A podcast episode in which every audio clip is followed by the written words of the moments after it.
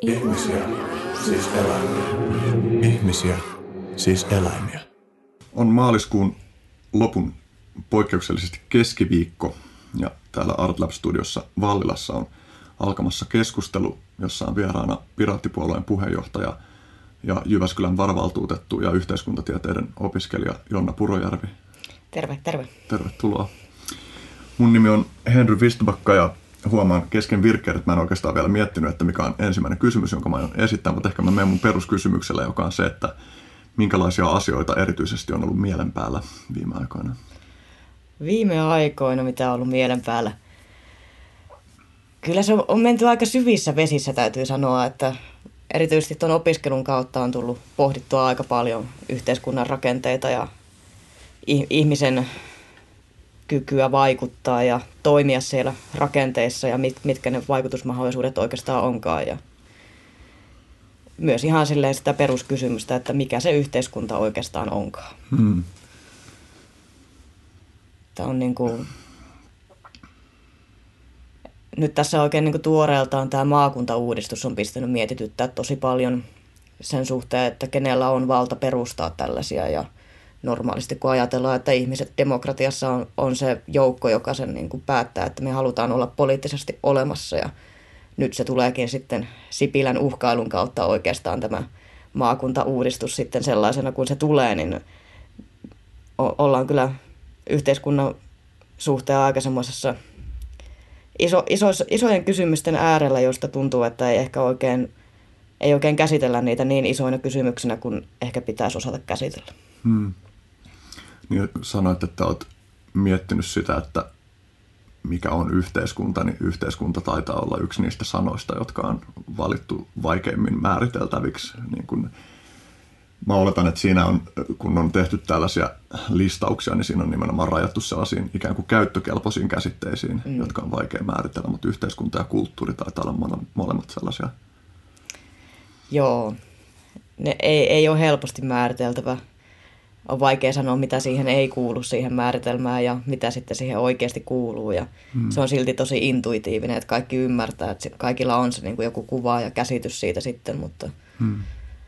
kyllähän se tietenkin sitten, kun puhutaan politiikkaa ja siellä pitää sitten niin kuin nimenomaan yhteiskuntaa koskevia kysymyksiä käsitellä ja ratkaisuja tehdä, niin hmm. pitää olla jonkunlainen käsitys siitä, että edes, että miten se yhteiskunta sitten lopulta toimii, vaikka ei osaa sitä ihan täysin määrittää, että missä, se, missä sen rajat menee. Hmm.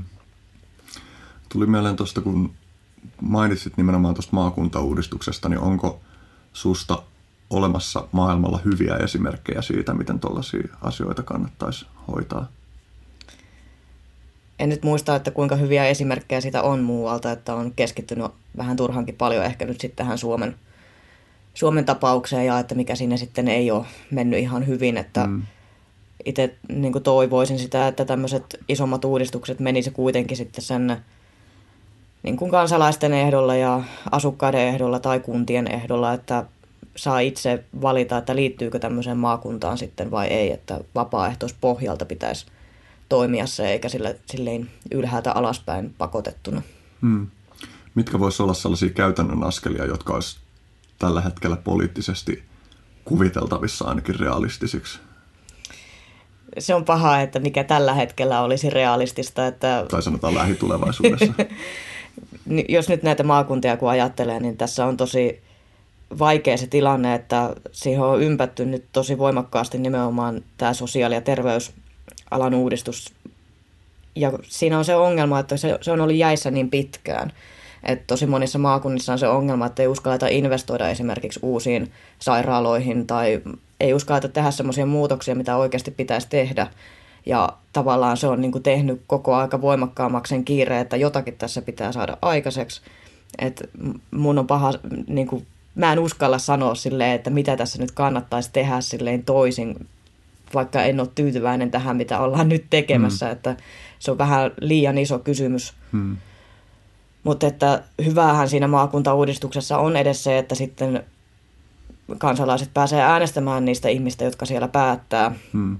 Mutta sitten taas on se ongelma, että jos näitä niin terveys, terveysalan toimintoja koko aika halutaan yksityistää tai voidaan yksityistää, niin mitä loppupelissä oikeastaan sille maakuntavaltuustolle jää sitten päätettävää, että jos se on pääasiassa nämä sosiaali- ja terveysasiat ja jos ne myydään pois, hmm. mistä he saavat enää päättää, että onko se sitten enää niin kuin, millä tavoin se on hallinnollinen taso tulossa ja se on, se on monimutkainen ja odotan innolla, että julkaistaisiin jonkinlainen laki siitä, että tietäisi, että mistä siinä nyt on kyse, niin hmm. pystyisi hmm. kommentoimaan paljon paremmin. Hmm.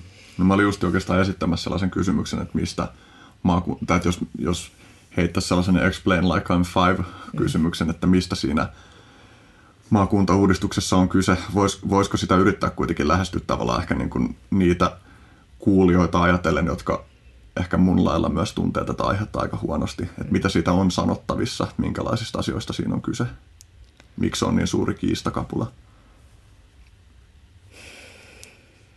Se on suuri kiistakapula tietenkin jo senkin takia, että sillä ei ole kovin vahvaa ö, tukea takana eduskunnassa. Et pelkästään hallituskin alkaa jo rakoilmaa asian mm. kanssa. Et se, se tekee siitä niin kuin poliittisesti tosi ison asian. Ja juuri tämä, että niin kuin ei ole ihan selkeää, että mitkä kaikki sieltä kunnilta lähtee maakuntiin. Ja kunnilla on perinteisesti ollut tosi vahva itsehallinto. Se on semmoinen iso asia, mikä hiertää monella että menetetään sitä, menetetään sitä itsehallintoa ja mä luulen, että siinä on niin kuin aika isoja, isoja syitä, mikä siinä mietityttää vähän, vähän monia, että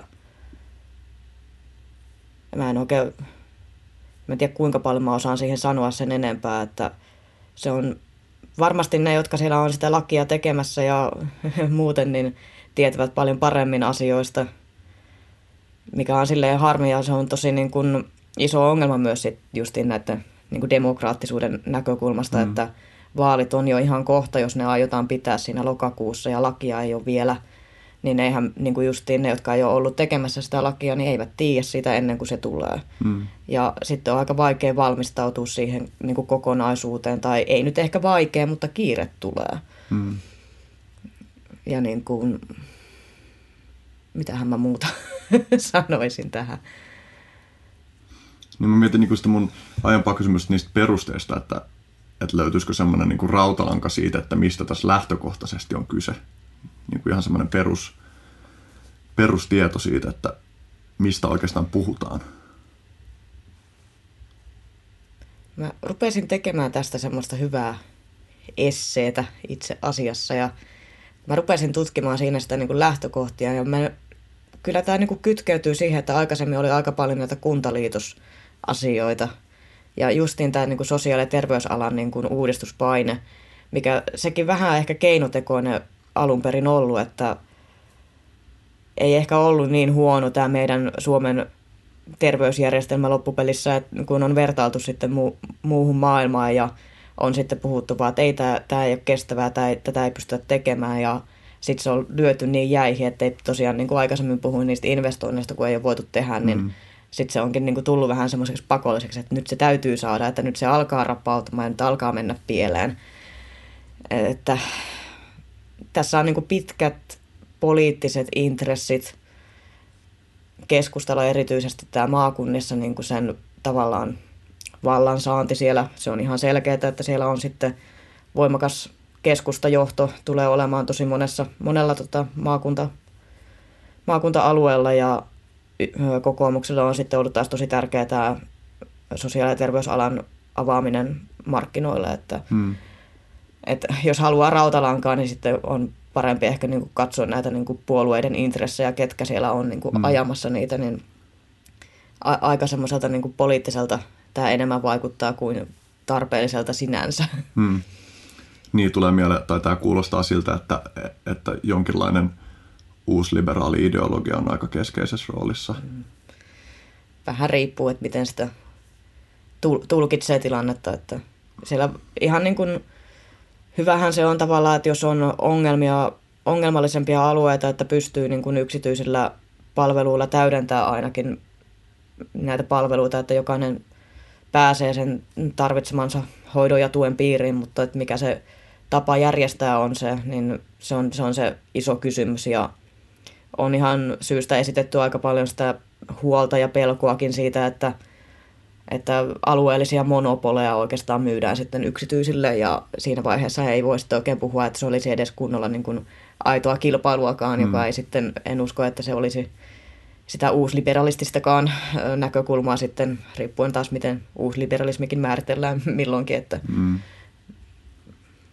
Vähän niin kuin ha- haastavahan tuo on kokonaisuutena hahmottaa. Mm. Niin ehkä itsellä niin kuin se tavallaan, mikä mun ohueen tietämykseeni kiteytyy niin kuin tuossa mielessä, mitä mä puhuin niin kuin uusliberalismista, niin, niin tavallaan just semmoinen yksityistämisfundamentalismi, mm. että siinä niin kuin ei ole välttämättä pragmaattisuutta ainakaan sellaisesta näkökulmasta, että mitkä on yhteiskunnallisen kestävyyden kannalta hyviä ratkaisuja, vaan että, että se on itseisarvoista, että täytyy purkaa valtion roolia kaikessa.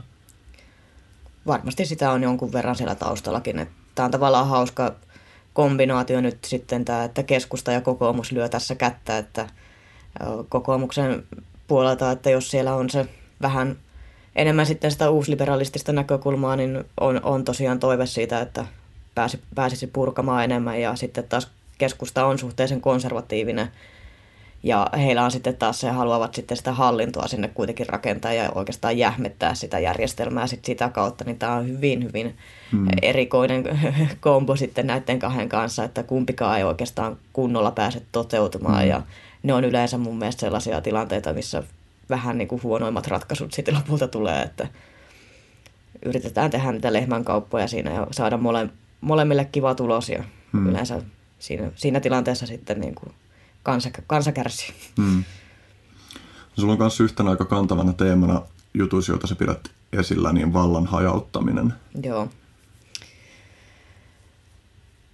Se on tällä hetkellä se, että meillä on aivan järjettömän paljon asioita, joista poliittisesti päätetään. Eihän kukaan voi päättää niin monista asioista oikeasti, mitä tarvitsisi päättää. Ja meillä nyt on 200 kansanedustajaa ja ei heillä mitenkään pysty olemaan aikaa tutustua kaikkiin niihin asioihin, mitä, mistä pitäisi päätöksiä tehdä, joten se on tietenkin siellä on avustajia ja tehdään näitä niin kuin puolueen linjoja, että on sitten näitä ryhmäkuripäätöksiä jo senkin takia, että kun ei kaikki ehdi tutustua asioihin ja näin, mutta on siellä, se tarkoittaa myös tosi paljon sitä, että niissä tilanteissa loppuajat pääsee aika paljon vaikuttaa, koska ei ole yksinkertaisesti aikaa ymmärtää niitä asioita ja kaikkea sitä, että mitä, se, mitä mikäkin päätös tulee pitämään sisällään ja vaikutuksiakaan ei osata ehkä sitten miettiä. Ja tämä on syy, minkä takia aika paljon pitäisi pystyä hajauttaa sitä päätösvaltaa niille, jotka niin kuin asiasta oikeasti tietävät tai se heihin vaikuttaa. Se, että miten se niin kuin osataan tehdä sillä tavoin hallitusti, että se on, siellä on sitten esimerkiksi vastuukysymykset kunnossa. Se on ehkä se suurin, suurin haaste aina, kun yritetään levittää valtaa pois suoraan niin kuin valitulta edustajilta. Et kuka on sitten vastuussa päätöksistä, kun ne tehdään. Ja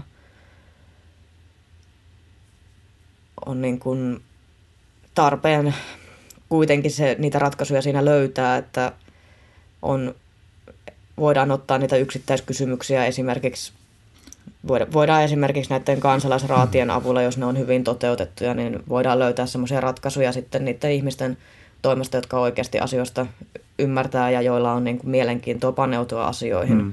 Mutta niidenkin järjestäminen on tosi haasteellista sitten oikein ja hyvin ja edustavasti. Niin... Mm.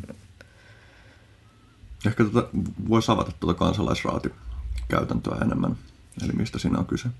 Joo, tota, siihen on erilaisia malleja, mutta jos ajatellaan semmoista hyvin yksinkertaista ö, mallia, niin kutsutaan siis ihmisiä keskustelemaan aiheena, aiheesta, mikä ikinä onkaan. Ja annetaan kaikki mahdollinen tieto heille keskustelijoille. Nämä keskustelijat sitten on, on valittu, riippuen vähän sitten, tässä on just se, että miten erilaisia tapoja on järjestää näitä, että Jotkut on sellaisia, että on avoin kutsu, saa tulla ihan kuka tahansa. Siinä on vaan se riski, että sitten voi tulla hyvin vääristynyt se osallistujamäärä. Hmm.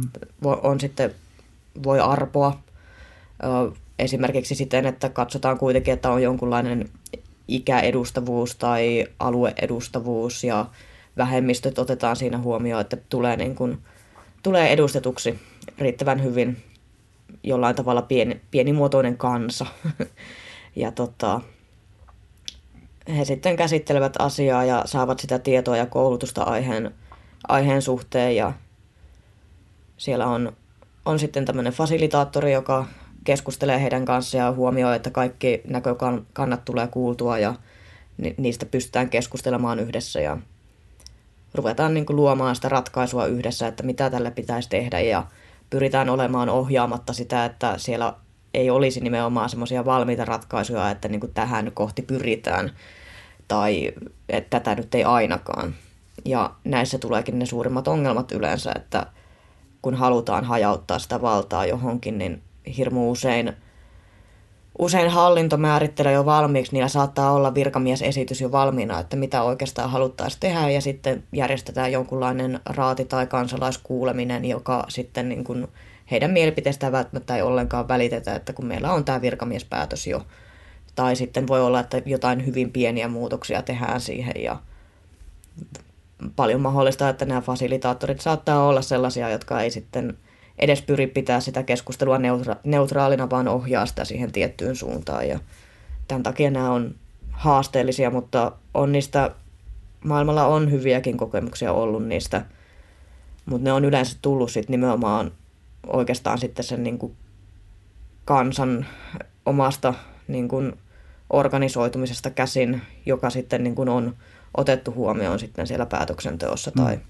näin, että se vaatisi aika paljon sitä semmoista omaa rohkeutta lähteä järjestämään sitä ja osata ottaa huomioon sitten nimenomaan nämä kaikki vaikeat kysymykset sitten edustavuudesta ja mm. siitä, että mikä on sitten niin kuin ihan jo pelkästään se, että mitä täällä ollaan tekemässä, että mm. ollaan, pyritäänkö täällä konkreettiseen muutokseen vai pyritäänkö täällä vaan keskustelemaan vai mikä on se tavoite sinne sillä tavoin. Niin helposti toi, että jos seuraus on se, että päädytään vaan keskustelemaan, niin sitten se voi nähdä niin, että se ehkä jollain tavalla, mikähän se sana on, niin kuin tame, mitä se on Suomessa, kesyttää. Mm. Että se kesyttää ihmisiä niin kuin sen kokemuksen kautta, että nyt he pääsevät keskustelemaan ja sillä, sillä tavalla saadaan ehkä niin kuin pehmennettyä kritiikin terää tehtyjä päätöksiä kohtaan. Että se kysymys siitä, että minkälainen valta käytännössä tuollaisella raadilla on niin aika kiinnostavaa, että miten se määritellään, että mikä se painoarvo on. Ja samahan on esimerkiksi nyt meidän kansalaisaloitekeskustelussa, että samoin teemoja käsitellään niin kuin siinä, että mikä sen valta on. No eihän se valta oikeastaan ole mikään muu kuin ehkä nostaa jotain asioita keskusteluun, mutta se, niin kuin, että seuraukset keskustelusta jotain, niin on niin kuin... Kansalaisaloitejärjestelmä Suomessa on niin kuin selkein kuitenkin tämmöisen hajautetumman vallan muoto, että siinä on hirveän tärkeä asia siinä on se, että sillä on se potentiaali nostaa esityslistalle tai asialistalle mm. jotakin, jota ei niin kuin muuten sinne tule. Mm. Ja juuri tämä on hirveän iso vallankäytön muoto niin kuin kaikissa tämmöisissä paikoissa, että mitä siellä käsitellään, että tuleeko asia esityslistalle ikinä. Mm. Se, on, se on järkyttävän suuri, suuri tapa hallita ja käyttää valtaa ja tämä on ehkä se, minkä takia pitäisi kuitenkin pystyä olemaan semmoinen vakuutus sitten tässä kansalaisaloitejärjestelmässä, että ne asiat menisi sinne saliin hmm. sitten äänestettäväksi joka tapauksessa, että muuten se on sitten vähän sellainen, että ne menee saliin ainoastaan, jos ne niin kuin vaikka hallituspuolueet tai ylipäätään eduskunnan, eduskuntapuolueet haluaa, että se tulee sinne, mutta ne ei ole halunneet itse tuoda sitä esimerkiksi hallitusohjelmaan mm. tai esiin muuten. Että voi olla sitten semmoinen niin poliittisesti puolueelle niin kuin vaikea kysymys esimerkiksi mm. tuo esille, niin semmoisessa tapauksessa ne ehkä vähän helpommin menee läpi, mutta siinä vaiheessa on tavallaan se kysymys nousee, että tuleeko sitten kansalaisaloitejärjestelmästä ainoastaan niin kuin politiikan teon niin kuin yksi puoli ja nimenomaan puolueiden mm. politiikan teon ja mahdollisesti sitten oppositiopuolueiden masinoima kampanja enemmän kuin sitten tavallaan se niin kuin kansalaislähtöinen. Et se on mielenkiintoista nähdä, että mihin se kehittyy ja mikä, mikä on sitten eduskunnassa se vastaanotto ylipäätään sen kehittämiselle eteenpäin eikä taaksepäin, kuten mm. taisi tuo Pekkarinen, kohan se oli, kun toivoi, että pitäisi lisää olla allekirjoituksia. Että mie- mielenkiintoisia aikoja tavallaan senkin kanssa, mi- mihin suuntaan lähdetään viemään sitten tätä meidän, meidän demokratiaa ja oikeastaan ihan niin kuin koko kansalaisyhteiskuntaa ja sen vaikutusmahdollisuuksia. Hmm. Sitten mä justiin tuossa, olikohan se tänään vai eilen, muistan lukeneen jonkun maininnan, että olisiko se ollut Hollannissa, että ollaan luopumassa tästä vastaavasta systeemistä. Joo. Ja, niin. Kiinnostavaa, että minkälaisia ne vois olla ne kehitysaskeleet esimerkiksi nyt nimenomaan tässä kansalaisaloitejärjestelmässä, että se toimisi paremmin? Pitäisikö siinä olla sitovuutta enemmän tai minkälaiset lähestymistavat voisi auttaa hahmottaa sitä, millä tavalla se voisi toimia nykyistä paremmin? Ainakin se, että ne kaikki käsiteltäisiin kunnolla, jotka ylittää sen allekirjoitusrajan, mm. että ne ei, ei voida jättää silleen heikoin perusteluin pois ja oikeastaan vaikka olisi heikotkin perustelut silleen, tai vahvatkin perustelut, niin silti ne pitäisi saada sinne saliin äänestytettäväksi. Mm. Ja tota, yksi voi olla mun mielestä sekin, että pitäisi sitä allekirjoituksen määrää voisi ehkä laskea jonkun verran. Ei ihan hirveän paljon enempää olisi tullut käsiteltäväksi näitä kansalaisaloitteita, vaikka se olisi 20 000 se raja. Että 50 000 on aika korkea, korkea raja verrattuna niihin muihin maihin, joissa on sit vastaavat järjestelmät. Mm. Ja, ja tota, Mulla oli joku ajatus, että mikä, joku juttu siinä oli. No sitten on tietenkin tämä, että voisi siihen ottaa rinnalle esimerkiksi semmoisen niin kansalaiskysymys, äh, tota, ka- kansalaiskysymyksen, joka vähemmillä allekirjoituksilla saisi kansalaiset kysyttyä suoraan eduskunnan tai niin kuin hallituksen kyselytunnilla sitten niin kuin heiltä suoraan jonkun kysymyksen, että minkä takia mm. jokin asia on järjestetty, miten on, jotta ei tarvitsisi nostaa kansalaisaloitteiden kautta, vaan sitä varten, että halutaan tuoda joku keskusteluun. Mm. Ja siinä voisi tietenkin olla sitten semmoinen matalampi se allekirjoitusten määrä, että mikä ihmisiä kiinnostaa, niin siitä sitten oikeasti saadaan, saadaan se keskustelu aikaa, että sille on sitten oma väylä. Niin sekin on semmoinen iso asia sen suhteen, että silloin meidän poliitikot ei ole ainoastaan niitä, jotka määrittelee yhteiskunnallisen keskustelun, vaan kansalaiset pääsee määrittämään sitä huomattavasti voimakkaammin. Hmm. Niin tuo on kiinnostava aihe, että miten ylipäänsä voisi olla kokeilullisuutta yhteiskunnassa enemmän erilaisten ikään kuin demokratian järjestämisen tai niin kuin demokraattisten käytäntöjen suhteen. Et se on oikeastaan aika hämmentävääkin, että, että siitä ei ole jotenkin aktiivisempaa keskustelua. Että ikään kuin taustalla olisi sellainen lähtöoletus, että, että kun on niin kuin tämä klisee siitä, että demokratia on, niin kuin nykymallinen demokratia on vähiten huono malli, joka on löydetty, mm. mutta et, et ei jotenkin tosissaan pyritä hahmottaa sitä, mitä sitä pystyisi parantaa. Mm. Se on yllättävän paljon sitä keskustelua käydään kyllä sitten niin kuin hallinnon tasolla. Todella paljon on tämä osallistavuus esiintyy melkein jokaisessa kaupunkistrategiassa nykyään ja sitä halutaan lisätä, että ihmiset pääsee osallistumaan ja niitä osallistetaan. Ja siinä on se mielenkiintoinen ongelma on juuri siinä, että kun se on sitten hirmu paljon viranomaistyötä, millä sitten osallistetaan, niin se ei välttämättä ole oikein toimivaa, että tästä oli, tästä, tai tästä on tosi paljon tapausesimerkkejä kuvattu. Nyt en muista tarkkaan sitä kirjan nimeä, mutta täältä Helsingistä oli joka tapauksessa oli ollut tämmöinen tapaus, että oli järjestetty tämmöinen kuulemistilaisuus ja kun oli sitten ihmiset tulleet sinne keskustelemaan, niin virkamiehet on lähinnä katsellut kelloa ja vähän puuskutellut siinä, että huh, huh joo, ja pälyilee vaan ympärille, eikä niin kuin millään tavalla kuuntele oikeasti. Mm.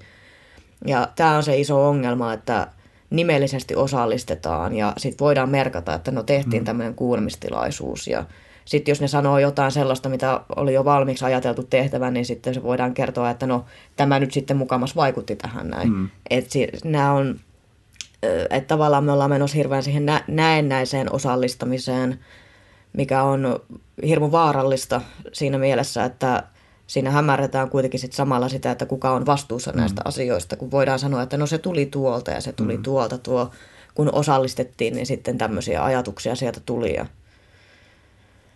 Et meillä on tavallaan semmoinen muutos menossa, että me ollaan niin kuin muuttamassa hallinnosta hallintaan. Eli ei ole enää niin ylhäältä alaspäin toimiva semmoinen hallintomuoto, vaan alkaa olla semmoinen verkostomainen, jota sitten niin kuin pyritään vähän eri tavalla hallitsemaan. Mm. Ja se on semmoinen, mikä tapahtuu vähän huomaamatta ja se on ehkä aika iso riski justiin, että kun se on niin huomaamatonta ja samaan aikaan ehkä ihmisille tulee se kokemus siitä, että he pääsevät osallistumaan mm.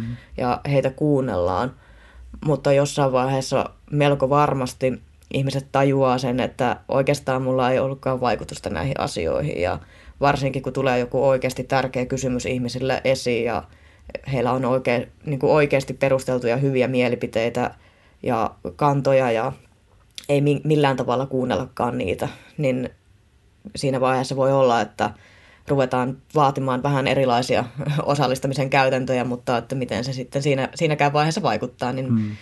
että se on tällä hetkellä nimenomaan pitäisi keskustella enemmän, enemmän yhteiskunnallisesti siitä, että miten se osallistuminen tapahtuu ja miten sen pitäisi tapahtua, koska jos se menee pelkästään sen hallinnon ehdoilla, niin se, se ei tuota semmoista aitoa demokratiaa, mm. jos nyt haluaa puhua silleen vähän populistisestikin ehkä, mutta mm. tota, se, si, siinä on suuret ongelmat ja meillä muuttuu vaan se niin kuin hallinnan tavan muoto ja menee piiloon ja vastuukysymykset tulee ihan, ihan eri tavalla sitten esiin. Hmm. Tuo on niin kuin haastava ylipäänsä meidän nykyinen yhteiskunnallinen tilanne siinä mielessä, että kuinka paljon ihmiset kokee vieraantuneisuutta politiikasta ja jotenkin yhteisiin asioihin vaikuttamisesta, että, että just on paljon kyynisyyttä, joka on paljolti myös ihan perusteltua, että meillä ei ole kauhean hyvää kuvaa siitä, että miten me voitaisiin aidosti viedä yhteiskuntaa sellaiseen suuntaan, että, että ihmisillä sekä olisi kokemus siitä, että voi vaikuttaa, että myös aidosti vaikutusvaltaa asioihin ja, ja silleen, että että vaikka jossain vallan keskittämisessä on joissain asioissa myös hyviä puolia, niin, niin käytännössä kuitenkin just se, että tehdään päätöksiä kaukana niistä ihmisistä, joita ne päätökset konkreettisesti koskee, niin, niin se on omia luomaan sellaista kyynisyyttä ja, ja tunnetta siitä, että mihinkään tärkeisiin yhteiskunnallisiin asioihin ei voi vaikuttaa ollenkaan. Joo. Tavallaan tässä on se toive varmasti näissä osallistumisen muodoissa on se, että saataisiin sitä luottamusta kasvatettua takaisin demokratiaan ja tähän nykyiseen järjestelmään, vaikka niillä pienillä päivityksillä sitten. Ja se toivon tosi paljon, että ihmiset ottaisi aktiivisesti sitten niin kuin käyttöön näitä osallistamisen muotoja, koska se on oikeastaan ainoa tapa, miten niitä pääsee, päästään myös kehittämään ja pääsee oppimaan, että niin kuin mihin tällä pääsee vaikuttaa ja mihin ei koska on niitä myös niin kuin hyviäkin osallistamisen malleja olemassa ja on onnistuneita osallistumisen tapahtumia, mutta se iso kuva kyllä näyttäytyy aika synkkänä ja siinä on se mielenkiintoinen, mielenkiintoinen asetelma sitten tämän keskittyneen vallan kanssa, että silloin kun se on hyvin keskittynyt, niin kaikki tietää, että missä se päätös tehdään ja kuka sen on tehnyt ja voidaan edes sitten ajatella, että niillä vaaliurnilla sitten voidaan päättää toisia, että tämmöisiä päätöksiä ei tulekaan. Tietty, kuinka kyyninen haluaa olla sitten tätä järjestelmää vastaan, niin on sitten toinen kysymys sinänsä, mutta et sitten jos se menee niihin verkostoihin, että se ei olekaan aina ihan semmoinen selkeä hierarkinen järjestelmä, vaan semmoinen verkosto, niin kun se menee piiloon se kysymys, niin se voi voi kyllä etäännyttää entisestään ja kyynistyttää mm. entisestään, kun ei enää niin kuin, että jos miettii ihan semmoista ihmistä, joka on byrokra- byrokratian kanssa joutuu tekemisiin ja tuleekin joku ongelma niissä, niin hyvin nopeasti huomaa, että niin kuin pallotellaankin vaan ympäriinsä ja että kukaan ei olekaan vastuussa. Mm. Ja sitten jos menee näihin päätöksentekoasioissa ihan samalla tavalla, että pallotellaan vaan, että no ei kun se tapahtui tuolla ja tuolla ja ei kun tuolla sanottiin näin, niin si- siinä aletaan taas sitten mennä semmoista ympyrää vaan ja siinä on, on suuri riski sillä, että kyynistytään entisestään ja koetaan se niin kuin suuri voimattomuus siinä, että ei, ei pysty tekemään mitään. Mm. Onko muualla maailmassa sellaisia, tai tuleeko mieleen mitään esimerkkejä niin kuin inspiroivista lähestymistavoista niin kuin päätöksenteon hajauttamiseen tai ylipäänsä toisenlaisiin tapoihin tehdä poliittisia päätöksiä kuin Suomessa?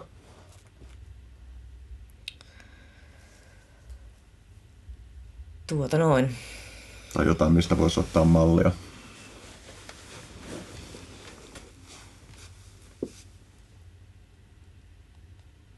Kyllä ne on lähestulkoon aina ollut sitten niitä, jotka lähtee niistä kansalaisista itsestään mm. tosi voimakkaasti, että, että esimerkiksi jos se nyt ihan väärin muista, niin Belgiassahan oli aika pitkään se ongelma, että ei saatu hallitusta kasattua melkein pariin vuoteen joidenkin vaalien jälkeen. Ja sitten siellä järjestettiin tämmöinen G1000-tapahtuma, joka oli, lähti oikeastaan siitä, että sen, niin kuin kansalaiset itse järjestäytyy sen asian tiimoilta, että miten niin kuin asiat pitäisi sitten laittaa. Ja mä en nyt ihan tarkkaan muista, että miten, mitkä päätökset sieltä, sieltä sitten loppupelissä tuli, mutta siinä oli just nimenomaan se, että isolla joukolla pystyttiin, pystyttiin sitten järjestämään se tilaisuus ja pystyttiin koko aika niin kuin tiivistää sitä joukkoa sillä tavoin, että niin kuin kaikki kannat, mitä on niin kuin osattu ilmasta, niin on tullut kuulluksi ja otanta oli tosi hyvin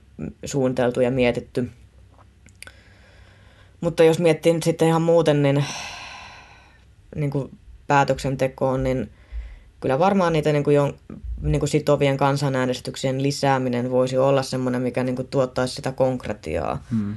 Et, et sitten on tietenkin se kysymys, että mitkä ne kannattaa laittaa, kuinka paljon ihmisiä kannattaa juoksuttaa vaali, vaaliurnilla, että sekin on sitten, että jos siellä koko aika, koko aika tarvii juosta, niin aika monet väsyy siihenkin, että, että mitkä on ne kysymykset, mitkä sitten halutaan niin kuin koko kansan kuultavaksi, niin on tietenkin – siitä on varmasti niin monta mielipidettä kuin on täällä ihmistäkin. Ja, et, kyllä mä luulin, että niin jon, jonkinlaisia suuremman, keino, suuremman demokratian keinoja tarvitaan siihen, että saadaan, saadaan se kokemuskin siitä ja saadaan se aktiivisuus siitä, siitä mukaan, mutta sitten on justiin tämä hajautettu, hajautettu malli tarvii olla siinä sitten mukanakin, että to, to, tosi vaikea kokonaisuus, koska demokratia mm. ylipäätään, että mitä, se, mitä sen demokratian pitäisi olla ja miten sen pitäisi toimia, niin ne on, ne on yllättävän isoja kysymyksiä mm. sitten. Että, mm. Mutta kyllä se on ihan selkeä, että niinku, niinku ka- kaikkea sitä tarvitaan. Tarvitaan sitä suorempaa, tarvitaan hajautetumpaa mm. ja tarvitaan niiden välimuotoja. Ja mm. En osaa siihen sitten unohdin jo kysymyksenkin, kun mä jäin vaan ränttäämään. No mä itse asiassa mietinkin tässä sitä, että, että tavallaan niin kuin haastattelijana mä huomaan tässä, että kysymykset, joita mä esitän, mikä liittyy siihen, että mä en ole itse niin hyvin perehtynyt näihin aihepiireihin, niin kysymykset, joita mä esitän, niin mä mietin aktiivisesti sitä, että, että onko tämä vaan liian valtava kysymys, jotta tähän voisi antaa mitään järkevää vastausta, tai että miten niin kuin voisi esittää spesifisempiä kysymyksiä, joihin olisi, niin kuin, joita olisi helpompi lähestyä, mutta ehkä yksi sellainen spesifinen kysymys voisi olla se, että minkälaisia ajatuksia sulla on liittyen tuohon sveitsiläiseen suoran demokratian lähestymistapaan.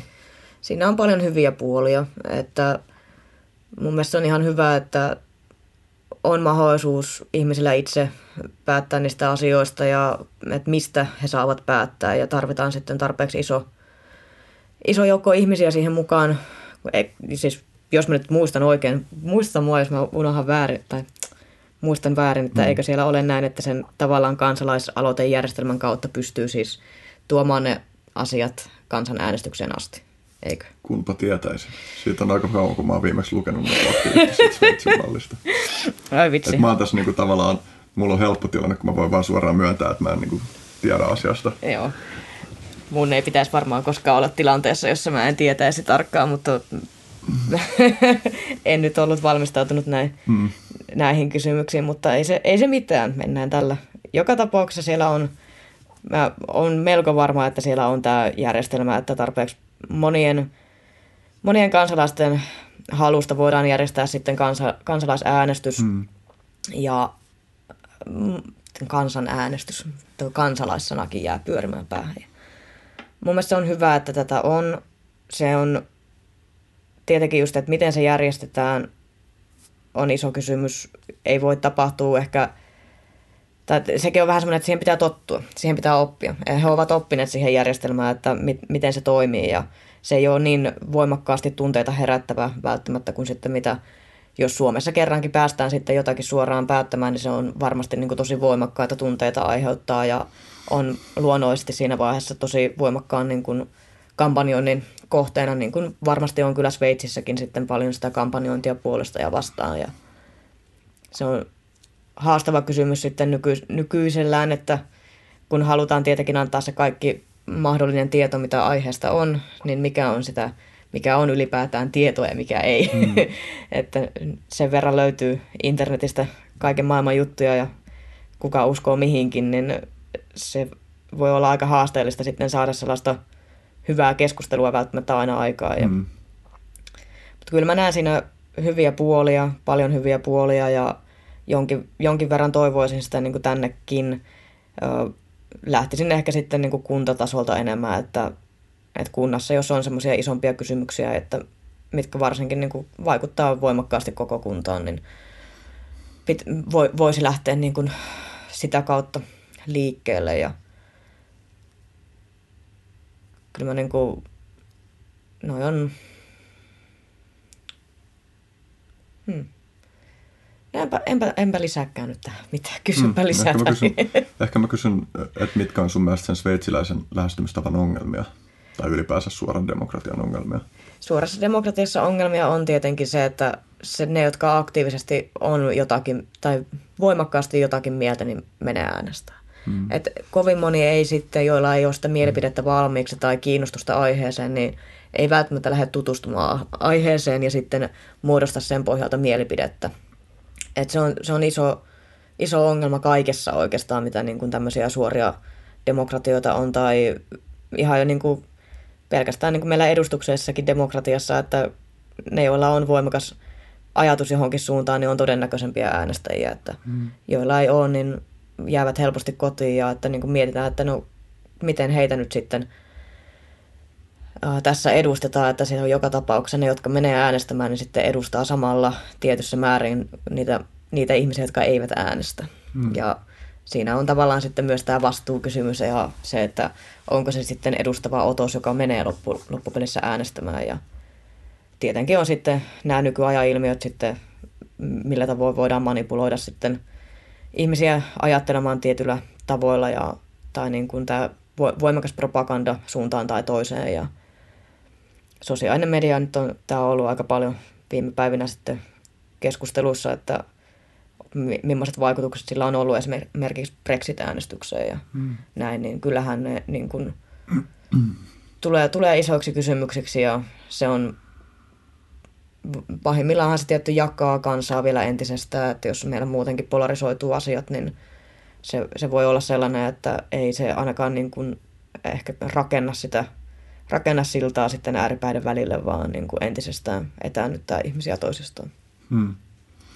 Ja aika monet noista ongelmista, joita liittyy suoraan demokratiaan, niin, niin on myös sellaisia ongelmia, jotka liittyy edustukselliseen demokratiaan ja hmm. sitten aihepiiriä niin kuin ohuesti tuntevana on vaikea hahmottaa sitä, että miten ne ongelmat painottuu näissä kahdessa lähestymistavassa. Että just, että mitkä jutut on erityisesti just suorassa demokratiassa ongelmia, mitkä on erityisesti edustuksellisessa. Mutta mä en tiedä, onko tämä varsinaisesti mikään kysymys. niin, se on, se on hyvä pohtia sitä kyllä, mm. että missä suhteessa ne menee. Ei ne, ihan, tietenkin kaikessa se oikeastaan kaikki demokratia jollain tavalla kuitenkin on edustuksellista, että mikä se painotus tosiaan on. Mm. Niin. niin. Mites toi delegatiivinen demokratia, josta sä oot jonkun verran kirjoittanut? No siinä on se hyvä puoli, että tavallaan, eli siis delegatiivisessa demokratiassa on mahdollisuus äänestää oikeastaan niin kuin koko aika sitä, että kenen, kuka on niin kuin edustaja ää, missäkin asiassa oikeastaan, jos on oikein niin kuin pitkälle viety, eli pystyy äänestämään ihmisen päättämään aina tietystä asiasta. johon luottaa, että ei tarvitse äänestää vain yhtä ihmistä päättämään. Mm. Se on tietysti niin kuin se semmoinen äärimmäisempi muoto siinä, että on myös mahdollista sitten aina semmoisia järjestelmiä olla, että on vaan se yksi edustaja, josta voi aina sitten, että no en mä enää hänen tekemisestään tykkääkään, että annan tämän äänen jonnekin muualle. Hyvänä puolena siinä on se, että se vastuu tapahtuu nopeammin. Et meillä on tällä hetkellä, jos me neljän vuoden välein äänestetään, niin siinä on aika pitkä aika, mitä heillä on niin kuin aivan täysin vapaat kädet tehdä, mitä haluavat ja hmm. ei, ei minkäänlaisia, niin kuin, uh, ei mitään vastuuta pitää mistään lupauksesta kiinni. Mutta jos se niin kuin, paikka saattaakin lähteä alta ihan missä vaiheessa vaan, niin siinä vaiheessa varmaan joutuu miettimään jo etukäteen, että mitä sitä oikein tuli luvattua tai mitä kannattaa edes luvata ja mihin on oikeasti valmis. Ja siinä on se toi puoli ehkä se niin kuin isoin asia, et meillä on vähän se, että jos me neljän vuoden välein mennään laittaa lappulaatikkoa ja toivotaan parasta, niin ei se nyt oikein kuulosta niin kuin hyvältä mun korvaa ainakaan. Ja, ja tota, no, tohonkin mm. aiheeseen on taas niin monta, monta tulokulmaa, että yritän miettiä jonkun toisenkin tulokulma-asiaa. Ja haasteellisen siitä tekee tietenkin sitten se, että se että pitää oikeastaan olla aika aktiivinen. Mm. Tai ei oikeastaan pakko olla, senhän voi jättää, niin kuin, että okei, yhdestä asiasta aina päättää joku sama tyyppi ja sitten antaa olla niillä sijoilla. Mm. Mutta sitten jos haluaa olla aktiivinen, niin pystyy paljon useammin vaikuttaa siihen, että kuka puhuu minun puolestani tai että puhunko itse sitten näissä asioissa omasta mm. puolestani. Mutta samalla tavallahan siinä on niitä ongelmia, että, että yhtä lailla sitten voi voi, voi kertyä sitten jollekulle ihmiselle sellaisia, sellaista kannatusta, jota ei vaan niin kuin, ihmisillä ei ole kiinnostusta niin kuin, seurata sen verran, että tietäisi, että mitä se sitten loppupelissä tekee ja hmm. ihan niin kuin nyttenkin. Mutta ehkä siinä olisi vähän semmoista poliittisen muistin niin kuin kasvattamista kuitenkin, että tällä hetkellä se on vähän ikävää, että meillä tosiaan vaalit kun pidetään ja pari vuotta siellä yleensä ruvetaan sitten tekemään niitä alkukaudella kaikki ne ikävimmät jutut, niin kuin oli nyttenkin, että koulutuslupaus oli tosi kiva juttu, mutta heti kun ensimmäisiä päätöksiä tehtiin, niin koulutuksesta leikattiinkin ja sitten kun alkaa vaalikausi lähestymään, niin alkaa tulee mukavampia päätöksiä ja ruvetaan muistuttamaan, että mitä ikävää ne kaikki muut aina teki mm. ja miten itse oltiin tekemässä pelkkää hyvää. Ja mm. Neljä vuotta on kuitenkin sit silleen aika pitkä aika ja niin kuin nykyaikana on entistä pidempi aika, kun maailmassa tapahtuu niin paljon. Niin Niin. Mm. Jos pomppaisi tästä hieman toisenlaiseen aiheeseen, eli turvallistamispuheeseen. Mistä on kyse turvallistamispuheessa? Siinä on kyse siitä, kun jokin aihe tuodaan turvallisuusasiaksi ja halutaan siis tuoda turvaa jotakin aihetta kohtaan ja tämä on erityisesti siis terrorismista, terrorismin yhteydessä käytettyä puhetapaa se on hirveän voimakasta, hirveän tunteisiin vetoavaa yleensä. Halutaan siis esittää, että on tämmöinen jonkinlainen uhka ja vain minä ja minun ratkaisuni voi tuoda siihen sen turvan. Eli se on se, mitä kautta se turva siihen sitten luodaan, niin mistä turvallistamispuheen sana sitten tulee. Hmm. Tämä on kiinnostava teema kytkeytyen muun muassa siihen, että miten mitä enemmän ihmiset kokee yhteiskunnallisen tilanteen tai vaikka oman välittömän elin, elinpiirinsäkin tilanteen uhkaavaksi, niin sitä todennäköisemmin ihmiset kannattaa autoritäärisiä johtajia ja, ja kannattaa sellaisia poliittisia ratkaisuja myös, jotka kiristää ää, niin kuin vapauksista tai vapauksia niin kuin sillä ajatuksella, että niitä vapauksia karsimalla tai niin voidaan ylläpitää tai mennä turvallisempaan suuntaan. Ja, ja kiinnostavaa on myös se, että, että musta ei vaikuta siltä, että ihan kauheasti näillä olisi mitään katetta näillä lupauksilla tyypillisesti. Että esimerkiksi justiin se, että niin kun urkintaoikeuksia perustellaan turvallisuudella, niin, niin ei vaikuta siltä, että, että niiden urkintaoikeuksien lisäämisen tueksi olisi kauheasti näyttää, vaikka tämä nyt on tietysti tällainen aika yleispätevä statement ja mun varmasti pitäisi osata niin kuin tällaisen väitteen tehdessäni tarkentaa, että mistä mä tarkalleen puhun, mutta tämä on ehkä semmoinen niin ö, tavallisen maalikon yleistuntuma mm. siitä. Joo. se on, se on mielenkiintoinen ilmiö, että rajat tuo turvaa ihmisille ja rajoitukset koetaan hirveän turvallisena. Ja se on erikoista, että tämä kaikenlainen urkinta on yhtäkkiä niin kuin saanut sen muodon, että se voidaan kokea sitten tällaista turvaa tuovana. Se on, se on kyllä hyvin, hyvin hienosti tehty tarina oikeastaan, koska tässä ei enää puhutakaan niin kuin rajoista, vaan niin kuin nimenomaan, että meidän rajat rikotaan, että meidän yksityisyyden rajat rikotaan ja se koetaan sitten niin kuin turvallisena, turvallisuutta tuovana. Ehkä siinä on vähän sitten se, että siinä ajatellaan, että niiden pahojen ihmisten ja niiden terroristien, niiden, ne, ne, jotka on ikäviä ihmisiä, heidänkin rajat rikotaan, jolloin sitten sen tyyppiset asiat tuo sitten sen turvan, kun ajatellaan, että he eivät ole suojassa millään tavalla. Ja se on se on se kaunis ajatus siinä, että kaikki, jotka näitä tämmöisiä asioita kannattaa voimakasta urkintaa, niin ajattelevat, että no kun ei mulla ole mitään salattavaa, niin ei mulla ole mitään pelättävää. Ja se, se on hyvin, hyvin harhaanjohtava tapa ajatella asioista, koska kuitenkin tiedetään sitten se, että niin kun laki muuttuu koko aika, niin eihän sitä tiedä, että mikä on se, mitä pitäisi salata sitten mm. jossain vaiheessa, että missä vaiheessa pitäisikin pelätä, että tietty se on aina tietyn tyyppistä kaltevan pinnan argumentaatiota lähteä sitten maalaan niitä kuvia jonnekin muualle, mutta jo valmiiksi tiedetään, että niitäkin oikeuksia on käytetty väärin, mitä tällä hetkellä on, niin entä sitten kun syyttömänä nimenomaan rikotaan tämmöiset yksityisyyden rajat, ei, ei minkään muun takia kuin, että on vaikka joku utelias poliisi, että katsoo naapurin tietoja ja tämän tyyppistä, niin se on mielenkiintoista, että tämä on yllättävän kannatettu tämä urkintalaki.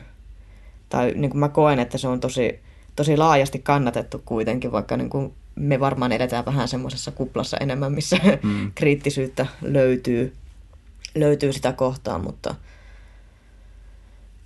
se on se erittäin onnistunut identifikaatio siihen, että oletko, oletko hyvien puolella vai oletko pahojen puolella? Ja varsinkin jos on vähän konservatiivisempi suuntautuminen politiikkaan, niin hyvin helpom, paljon helpommin tekee sen niin kuin tosi mustavalkoisen jaon hyvän ja pahan mm. välillä. Ja sitten voimakas usko siihen, että itse on niin hyvä, että se ei, se ei haittaa, niin se on vaarallinen kombinaatio sitten sen kanssa, että jos haluaisi pitää kiinni jostain niin tärkeästä kuin oma yksityisyys, niin riittääkö sitten perustella niillä pelkästään yksityisyyden tärkeydellä, niin jää ehkä nähtäväksi vielä.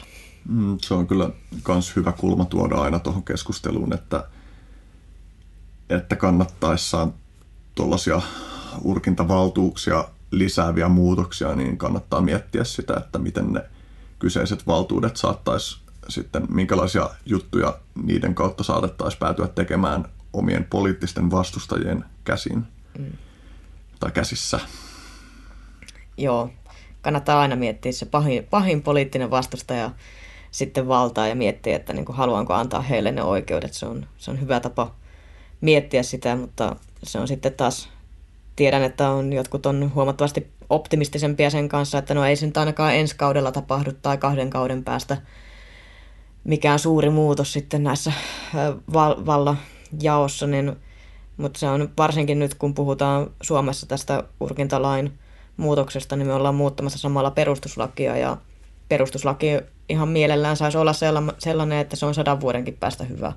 Niin pitäisi pystyä miettimään vähän pidemmällä aikajänteellä ja just tämä, että mihin suuntaan niin kuin maailma yleisesti on menossa, että maailman poliittinen tilannekin, niin kyllä se nyt vähän vaikuttaa siltä, että vähän semmoiseen niin kuin, nimenomaan niin kuin autoritäärisempään suuntaan niin kuin on havaittavissa ainakin merkkejä. Mm. Ja juuri tämä tämmöinen tietty pelon ilmapiiri on tuonut siihen sitä, sitä merkkiä enemmän ja silloin on paljon tarkemmin katsottava sitä, että kuinka, kuinka lähdetään tämmöisiä, tämmöisiä oikeuksiin koskemaan. Mm. Tuo on yksi iso ongelma ylipäänsä meidän poliittisessa päätöksenteossa, että me ei oikeastaan ehkä kauhean hyvin tiedetä sitä, että miten meidän olisi mahdollista tehdä pitkäjänteisempiä päätöksiä. Eli toisin sanoen, että miten se voisi muuttua poliittisesti realistisemmaksi, mm. että me pystyttäisiin tekemään pidemmän tähtäimen päätöksiä. Tietysti tuohon voisi kyynisesti sanoa, että, että nimenomaan siinä on niin kuin laskettu niin, että tässä tehdäänkin pitkäaikaisesti vaikuttavia päätöksiä, joilla mm. pikkuhiljaa niin kuin siirretään siirretään yhteiskuntaa siihen suuntaan, että kaikenlainen urkinta ja valvonta on itsestään selvemmin hyväksyttävä asia.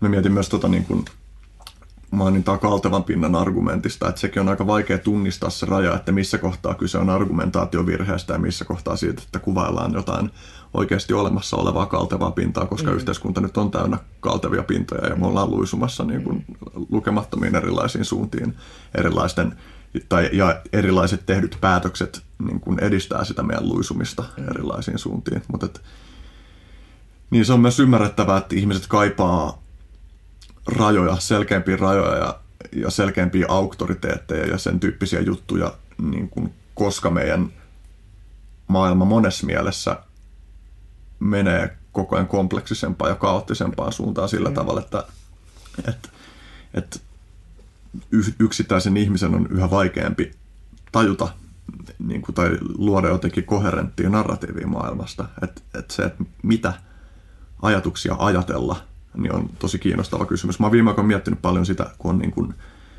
mulla on aika semmoinen luontainen drive pyrkii. Esimerkiksi jos mä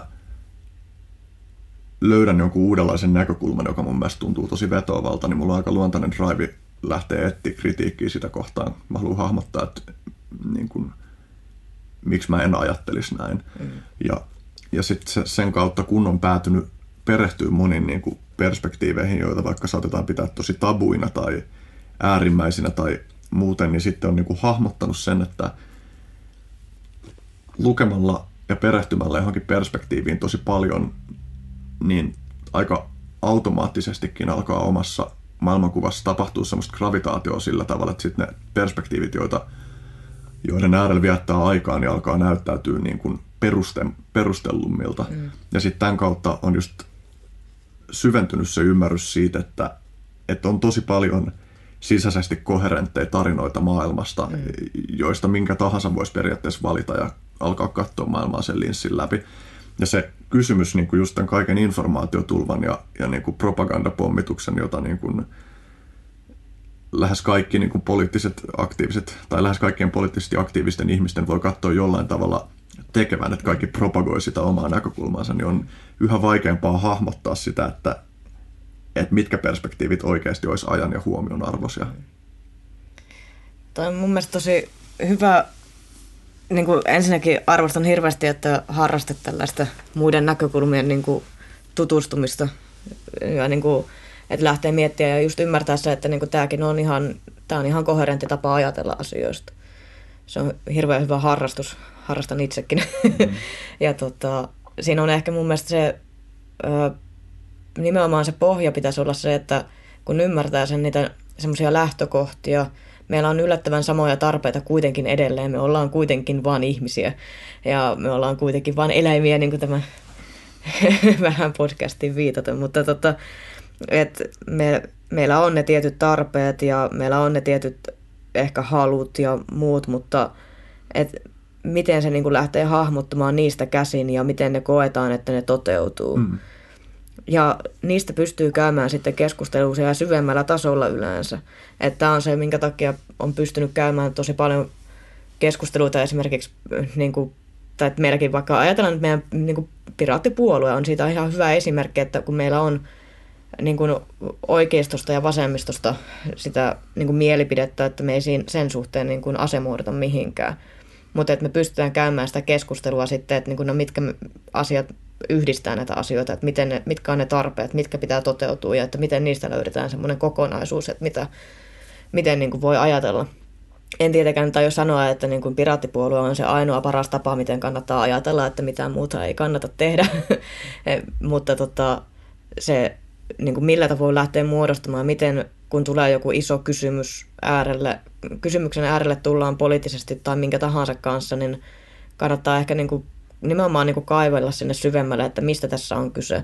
Mm. Ja propagandan suhteen, niin jos haluaa semmoisen kanssa pysyä valveutuneena, niin ymmärtää, että okei, mikä on se, yleensä niissä puhutaan jostain pelosta tai halutaan saada sitä vihaa aikaiseksi, joka yleensä on jostain pelosta juontuvaa, niin lähtee miettimään sitä, että no mikä on se niin kuin kohderyhmä, minkälainen ihminen on se, jolle tämä on kohdennettu oikeasti. Ja minkä takia se niin kuin puhuttelee ja reagoi jollain tavalla. Eikä olla sitten vaan pelkästään siten, että no että oot ihan tyhmä, kun uskot tuommoista. Koska sehän on se, mikä niin kuin ei ainakaan helpota tilannetta, vaan nostaa defenssejä entisestään ja tulee vielä varmemmin se fiilis, että ei kyllä mä oon oikeassa nyt tässä asiassa. Ja tietenkin tosi hienoa on huomata itsestään ne omat ennakkoasenteet asioita kohtaan, että miten niiden kanssa on. Mutta ehkä sekin on sitten vähän semmoinen vielä sinne syvemmälle menevä, että, että loppupelissä ei ole semmoisia varmoja vastauksia, varsinkin kun puhutaan politiikasta ja että mitä pitäisi tehdä, niin se on kaikki aina epävarmaa. Eihän kukaan meistä ennusta tulevaisuutta. Vaikka meillä olisi tosi hyvät todennäköisyydet, että jotakin tapahtuu, se ei välttämättä tapahdukaan. Kun voi tapahtua jotain sellaista, mitä me ei osattu arvata, että vaikuttaa, tai joku vaikutin onkin isompi. Ja nämä on semmoisia, että on pakko pystyä elämään semmoisessa epävarmuudessa ja ettei koskaan tiedä, että tapahtuuko nyt niin kuin ajateltiin ja toimiiko tämä niin kuin piti toimia, että se on se, se on se haaste, että kun toivotaan sitä tiettyä varmuutta asioihin, niin kuin tuossa alkuun sanoit, että kun on entistä monimutkaisempi maailma ja halutaan sitä varmuutta ja halutaan rajoja ja näin, niin se se epävarmuudessa elämisen, niin kuin, siihen pitäisi oppia. ja se on aika varmasti pelottavaa ihmisille mm. oppia siihen, että ei, ei voikaan tietää mitä, ei, ei voi tietää huomisesta. Mm. Niin tavallaan musta yksi tärkeimpiä avaimia jotenkin maailmassa olevan kaauksen kanssa toimeentuloon on osallistuminen. Että se tunne siitä, että vaikka ei voi kontrolloida asioita, niin että on kuitenkin – tavalla tai toisella joku sellainen vuorovaikutussuhde siihen ympäröivään maailmaan, että voi kokea, että ei ole täysin myöskään sen vietävänä. Aivan totta. Olet kyllä ihan oikeassa siinä, että se auttaa tosi paljon. Se, ihan jo pelkästään sekin, että sit sitä kautta pystyy hahmottaa vähän sitä niin kuin jonkun niin kuin sen lähiympäristönsä tai isommankin mittakaavan niin kuin sitä, että millä tavoin se muutoskin tai mikä tahansa maailma näyttäytyy muille, niin kyllä se aina vähän tukee joka tapauksesta omaakin kokemusta ja näkemystä. Ja ei, vaikka samaan aikaan ei varmasti ole kahta ihmistä, jotka ajattelee ihan tismalleen samoin kaikesta, niin aina löytyy joku, joka on sun kanssa kuitenkin samaa mieltä. Niin saa vähän sitä niin kuin varmuutta siihen, että niin kuin voi ajatella edes jossain määrin näinkin. Tai että tämä on ihan legitiimi tapa ajatella. Mm. ja se on varmasti mitä niin kuin kans on hyvä kokea vaikka sama, samalla sanoo sen varauksen siihen, että niitä semmoisia ehdottomia varmuuksia kohtaan niin kuin pitää pystyä purkamaan, mutta kyllä toi vuorovaikutus se on, on kyllä hyvä havainto sulta. Että... Mm, musta tuntuu, että vuorovaikutus on tosi suureen osaan oikeasti meidän jotenkin ihmisyyden vaikeita kysymyksiä, niin, niin kuin, että hyviä vastauksia löytyy niin kuin sit vuorovaikutuksen käsitteestä. Ihan niin kuin lähtien jostain semmoisista jutuista, että mä oon miettinyt tietoisuuden kysymyksiä mm. tai minuuden kysymyksiä. Esimerkiksi kysy- kysymys siitä, että missä kulkee minuuden raja, mm. koska kaikki mitä mä voin sanoa mun persoonallisuudestani on kytköksissä siihen ympäröivään sosiaaliseen todellisuuteen, jossa mä oon, mulla ei ole persoonallisuutta, mm. joka ei olisi suhteessa siihen, niin sitten kun kysytään, että missä kulkee minun, minun ja muun maailman – välinen raja, niin tavallaan tuo kysymyksen asettelu on jo siinä mielessä mahdoton, koska siinä oletetaan, että se raja on selkeästi jossain, mm. vaikka niin kuin todellisuudessa musta vaikuttaa, öö, en mä nyt voi sanoa, että oikealta vastaukselta, mutta semmoinen vastaus, joka tuntuu musta siltä, että se mahdollistaa sen, että mä operoin jotenkin ton ongelman kanssa, niin on se, että, että se mun ja muun välinen, että et sen sijaan, että olisi joku ehdoton raja, niin on nimenomaan vuorovaikutus. Mm. Mun identiteetti on vuorovaikutusta, mun persoonallisuus, mun yksilöllisyys on vuorovaikutusta, että sen niin kun itsen ja muun välinen raja on vaan väistämättä häilyvä. Mm. Ja niin kuin, niin, että et aika monessa, ja sama esimerkiksi jos miettii vaikka meidän ekologisia kriisejä, niin nehän on vuorovaikutuskriisejä. Ne on kriisejä, jotka, joiden ytimessä on se, että ihmislajilla on vaikeuksia hahmottaa, miten olla kestävässä vuorovaikutuksessa muun maailman kanssa. Mm. Ja silleen, että joo, musta on niinku oikeastaan tulossa jonkinlainen vuorovaikutusfanaatikko, kun musta tuntuu, että toi on oikeasti niin moniin kysymyksiin niin kuin avain siihen, että niitä voi käsitellä jotenkin mielekkäästi. Ja tämä kytkeytyy myös meidän kielenkäytön ongelmiin, koska meillä on niin kuin kieli lähtökohtaisesti on rajojen vetämistä. Mm. Ja sitten se helposti luo sellaisen vaikutelman siitä, että, että niitä rajoja, jotka meidän kielessä näyttäytyy itsestäänselvin tai ehdottomina, niin, niin että niitä rajoja sellaisenaan olisi maailmassa, vaikka useimmissa tapauksissa just asioiden rajat on häilyviä. Mm. Mutta musta tuntuu, että tämä on toisaalta nyt menee niin diipiksi, että mä en halua viedä pidemmälle tonne, koska tämä vaatisi taas tosi ison keskustelun, että nämä aukeisi nämä jutut. Mutta eh- ehkä tuosta vielä niin tuosta eri... Ah, okay, pakko käydä. Totta. Ja mä ihan lyhyesti haluan kuitenkin sanoa siitä, että ihan ensimmäiseksi, kun sä kysyit, että mitä semmoisia isompia asioita on miettinyt tai joku tämmöinen olisi ensimmäinen kysymys ja nyt kun sä puhuit näistä tämmöistä minuuden asioista ja sen niin kuin hahmottamisesta, niin en, en osannut heti alkuun sanoa sitä ja mä mietin, että se on vähän liian iso, niin kuin sanoit itsekin, että tämä on aika iso aihe ja tämä vuorovaikutus näin, niin se on kyllä ollut mulla semmoinen aika lailla just tämä, että niin kuin miten, miten se minuus on ja miten se suhteessa justiin muihin ja suhteessa yhteiskuntaan, niin kyllä ne on niin kuin, se on aika tärkeätäkin mun mielestä ihmisten miettiä sitä niin kuin omaa niin kuin suhdettaan ylipäätään asioihin ja niin kuin se, tämä vuorovaikutus nimenomaan, koska se on myös just tämä, että samalla tavalla kuin voi ajatella sen, että niin kuin se ekologinen kriisi on sitä vuorovaikutusta sitten luonnon kanssa ja ympäristön kanssa, että se on, siinä on sitten ongelmia, niin samalla tavalla niin kuin nämä meidän demokratiankin ongelmat esimerkiksi tai niin kuin muut, niin, ne on, niin kuin meillä on vuorovaikutussuhde ongelma tässä, että miten me suhtaudutaan ja miten me suhteudutaan ylipäätään tähän niin kuin ympäröivään yhteiskuntaan. Ja se on niin kuin itsellekin oli semmoinen iso työ, mikä piti käydä läpi ennen kuin kykeni aktivoitumaan poliittisesti, että miten mä suhteudun tähän mm-hmm. ympäröivään maailmaan, niin jos ei sitä ole käynyt läpi, niin ei siihen ole helppo lähteä mukaan, että sitten se on aika kaoottinen ja pelottava, ellei sitä niin kuin osaa ymmärtää siinä jos jonkinlaisessa kontekstissa nyt edes. Niin. Hmm.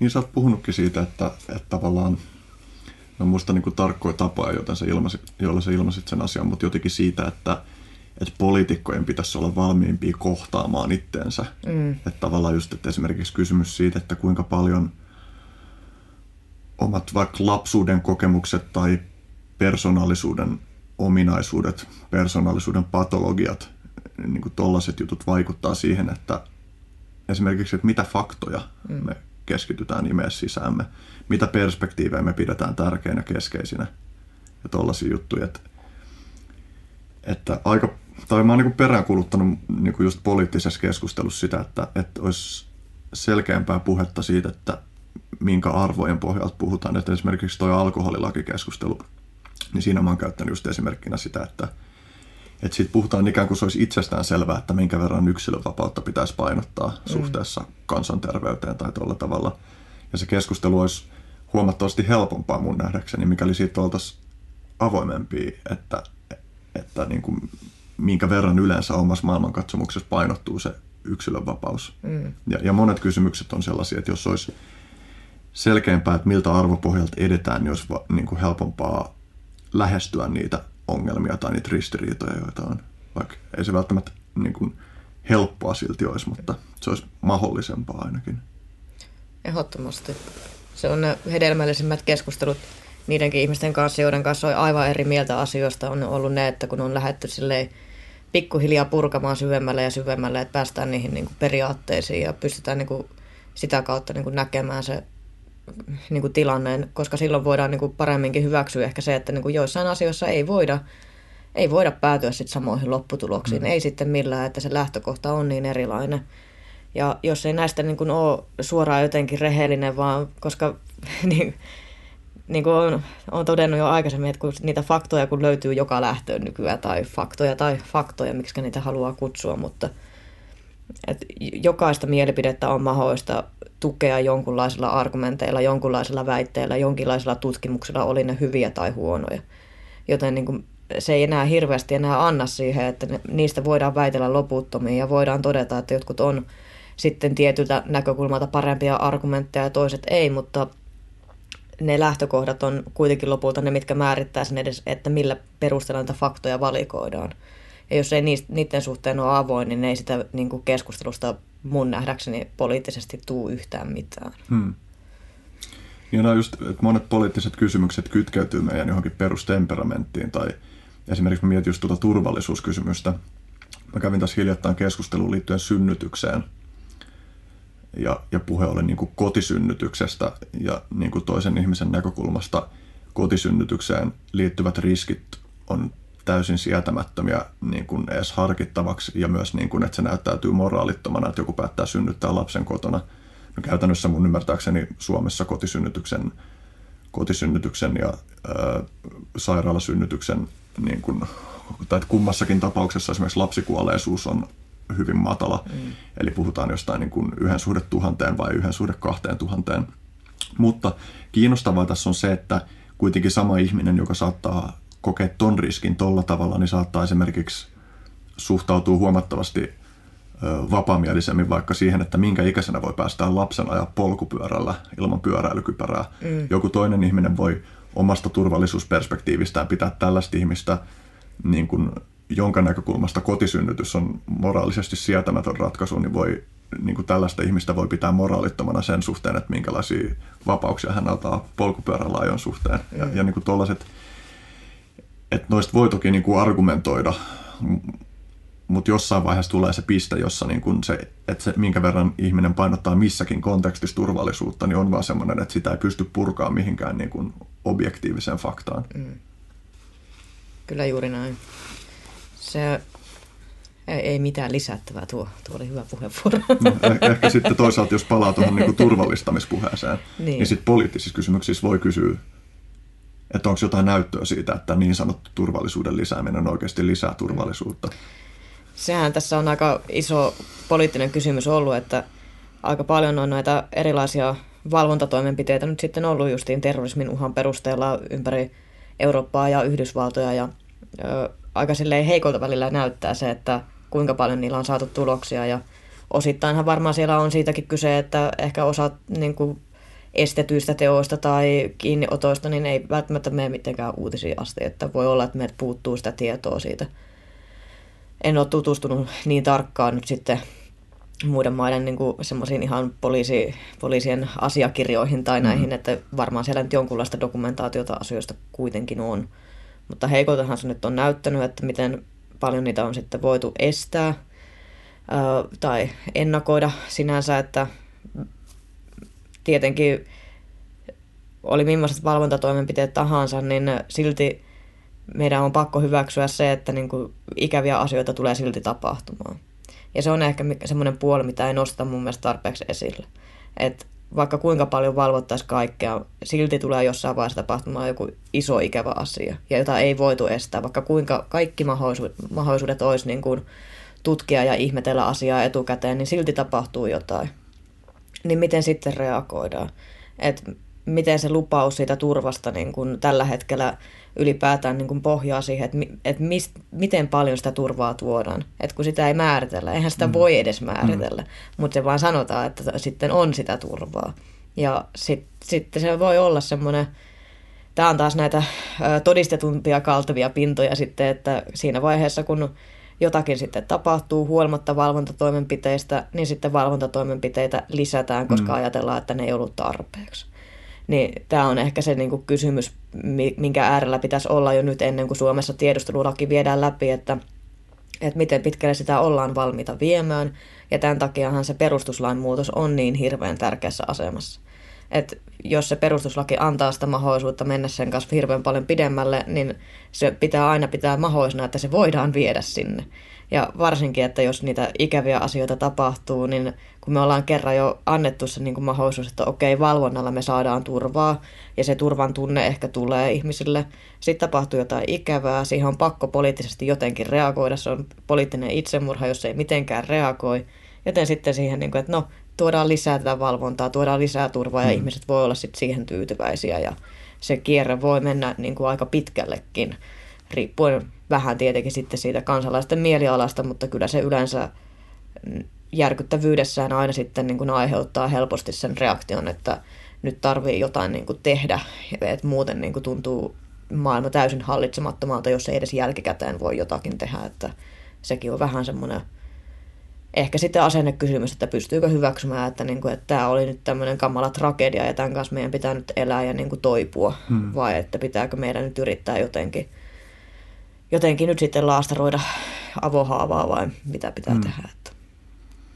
Niin tuon, että voisi kiteyttää niin kuin sanomalla, että, että se miten turvallinen maailma kussakin paikassa ja ajassa on, ei ole fakta, vaan tosi paljon kokemuspohjainen juttu mutta se ei kuitenkaan ole täysin subjektiivista, mm. että on selvästi turvattomampia maailman aikoja ja paikkoja, mutta paljon on niin kuin, kans kyse siitä, että miten ihmiset suhtautuu asioihin. Et se, ja se, että minkä verran uhkakuvia maalaillaan, niin vaikuttaa siihen, kuinka uhkaavana tai turvattomana maailma näyttäytyy.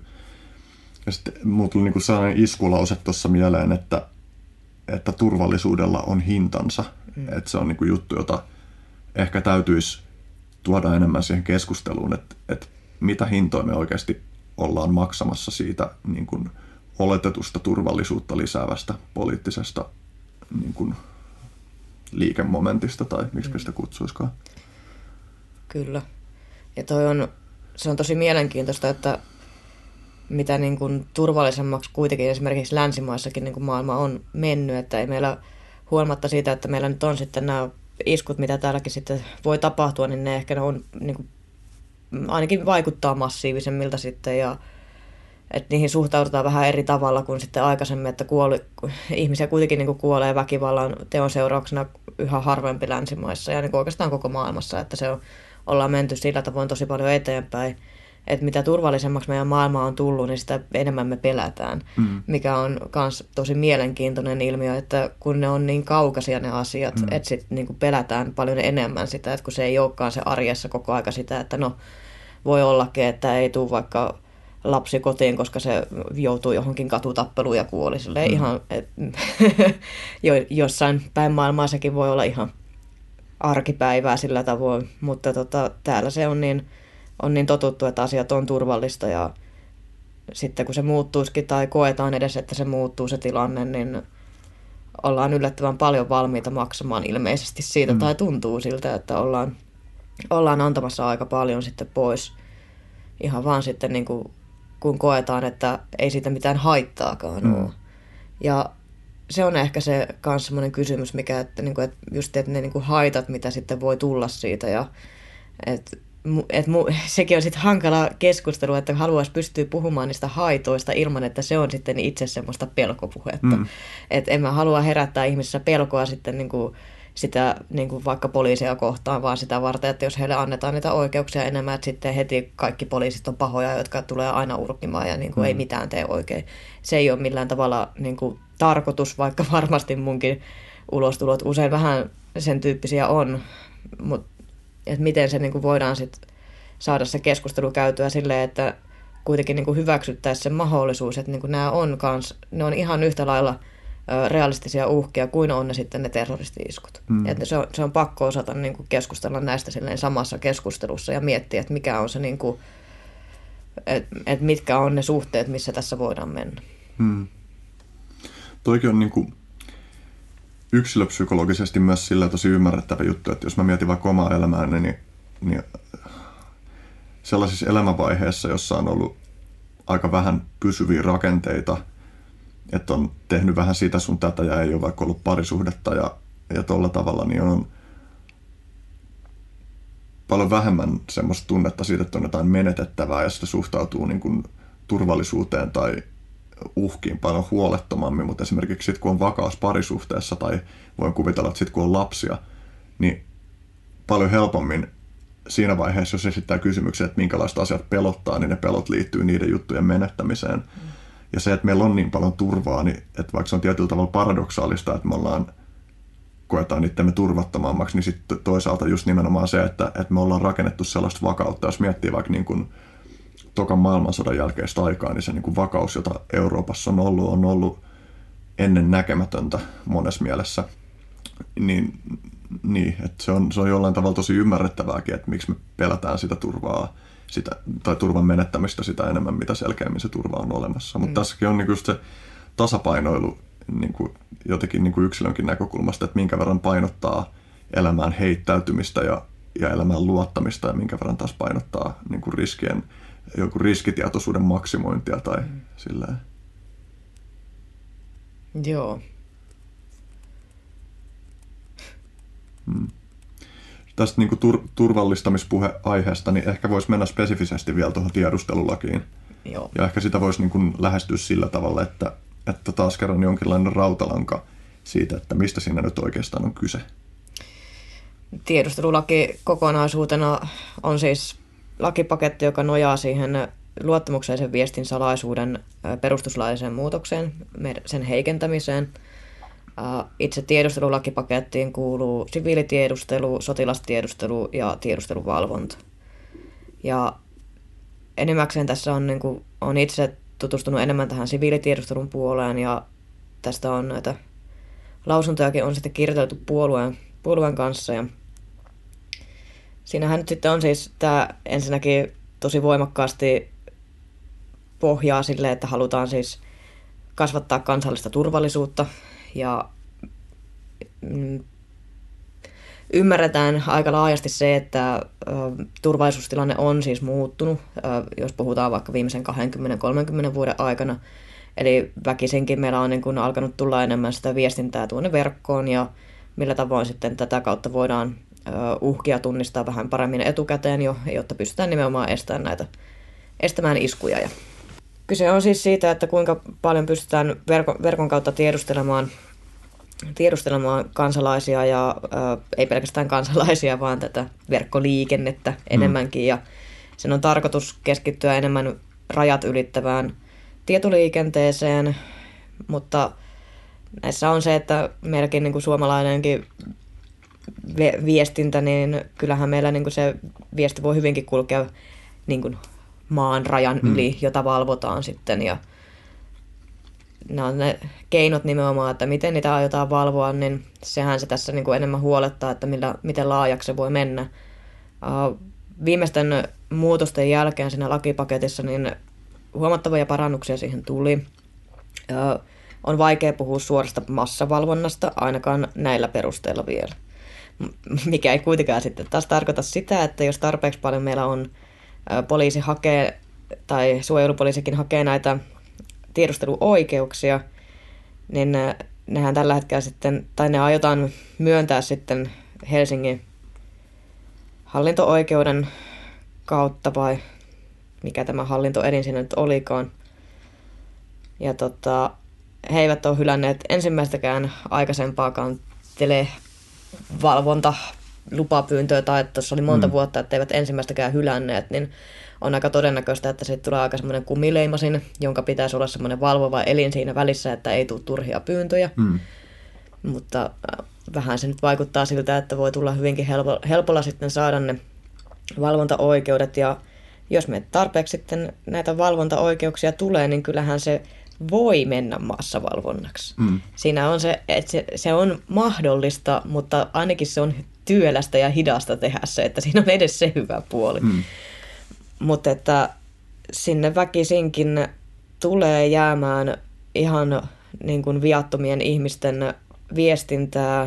Sinne voi jäädä sellaista viestintää, joka on täysin luottamuksellista tai ollaan totuttu, että se on luottamuksellista, kuten esimerkiksi lääkärin kanssa käytyjä keskusteluita tai ö, myös journalistien kanssa käytyjä niin kuin keskusteluita, jonka pitäisi olla lähdesuojan alaisia, niin näitä voi jäädä kiinni sinne. Mm. Ja, et meidän pitää vaan hirveän voimakkaasti mm. tällä hetkellä luottaa siihen, että poliisi käyttää oikeuksiaan oikein ja että he poistavat kaiken väärän tiedon sieltä väärin perustein ö, valvonnan alle jääneen tiedon heti, kun ne huomaavat, että se ei kuulu siihen. Ja mun mielestä tässä niin kuin täysin tämän lakipaketin kokonaisuuden kanssa niin kuin unohdetaan se, että poliisikin on vain ihminen. Poliisikin on inhimillinen ja se on utelias ja se saattaa tehdä virheitä ja mm. saattaa olla niin kun, niin pelkän uteliaisuuden takia katsoo enemmän kuin olisi oikeutta. Hmm. Ja tähän ei ole millään tavalla hyvää suojaa yksilölle tämmöisiä väärinkäyttöjä vastaan, eikä niin kuin minkäänlaisia hyviä seuraamuksia sitten sille väärin tehneelle. Hmm. Et se, jos haluat kysyä vähän tarkemmin, jos jostain Joo. kohtaa. Mä seuraavaksi esitän niin kuin kysymyksen, johon mä en usko, että voi vastata. Ja mun tarkoitus tässä kysymyksellä taustalla on ehkä tuoda esiin yksi keskeinen ongelma, ydinongelma tässä tiedustelulaissa. Eli kysymys kuuluu, mitä on kansallinen turvallisuus? Se on hyvä kysymys. Se oli semmoinen kysymys, joka aika monissa lausunnoissa tuli esiin sen ensimmäisen lakipaketin ollessa lausuntokierroksella ja että kansallinen turvallisuus on hyvin laveasti määritelty. Tähän seuraavaan se määriteltiin vähän paremmin, jossa puhuttiin sitten niin kuin nimenomaan terroristisessa, terroristisessa tarkoituksessa olevia tapahtumia tai tarkoituksellisia suomalaisiin niin kuin poliittisiin instituutioihin tai järjestelmiin niiden niin kuin lamauttamiseen tai vahingoittamiseen. Ja siellä oli aika paljon semmoisia niin hyviä että oli konkretisoitu paremmin, että mitä se tarkoittaa. Mutta väkisinkin, kun se on niin semmoinen laaja käsite, niin kyllä sinne sitten jäi esimerkiksi tämmöinen yhteiskunta järjestyksen ö, rikkominen. Mm. Ja se on sitten taas aika mielenkiintoinen kysymys, että niin kuin mitä se yhteiskuntajärjestys lopulta on. ja että tavallaan nyt se niin kuin kansallisen, kansallisen turvallisuuden määritelmä meni sitten niin kuin tähän yhteiskuntajärjestyksen määritelmää, että mitä sillä tarkoitetaan ja miten laajasti se voidaan käsittää. Ja nämä on taas sitten näitä, että se on, se on ehkä vähän se vaaran paikka tässä, että kun meillä on noin laajat oikeudet, ollaan antamassa poliisille valvoa kansalaisia tai valvoa sitä verkkoliikennettä, niin kuin ne sanoo, mutta ihmisistähän siinä on kyse.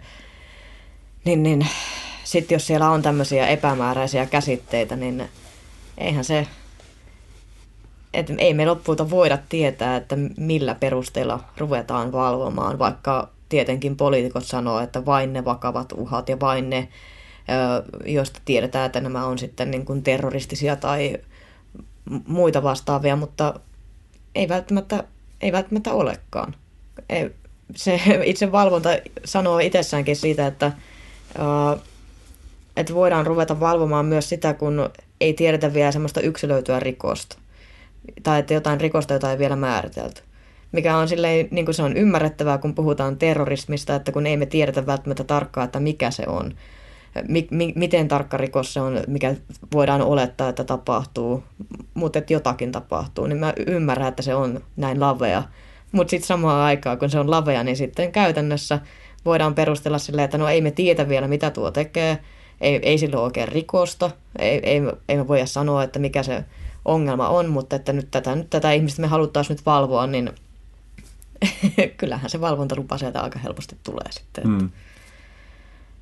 Kyllä tietty jotakin näyttää toivon mukaan heillä joutuu sitten siinä tilanteessa olemaan ja mä oikeastaan olisin tosi kiinnostunut näkemään sen lomakkeen tai sen paperi, paperityön, mitä niin kuin heidän tarvii tehdä sitten poliisien hakiessaan näitä valvontalupia, että niin kuin mitä siihen tarvii pystyä määrittelemään, niin se kiinnostaisi mua erityisen paljon, niin mä ymmärtäisin paljon paremmin sitä niiden prosessia, että hmm.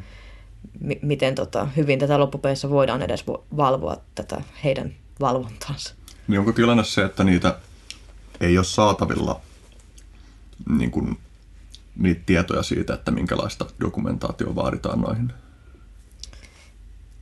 kyllä sitä täytyy se tieto olla, mulla ei vaan sitä on nyt haettu. Mm. Mä, tai mä, olen, mä toivon, että se on. Mm. Ö, niin, tässä on tietysti niin kuin yhtenä ongelmana kanssa se, että, että monesti se, että onko syytä valvoa tai onko syytä rikkoa viestisalaisuutta, niin se tiedetään vasta sitten, kun se viestisalaisuus on rikottu. Mm.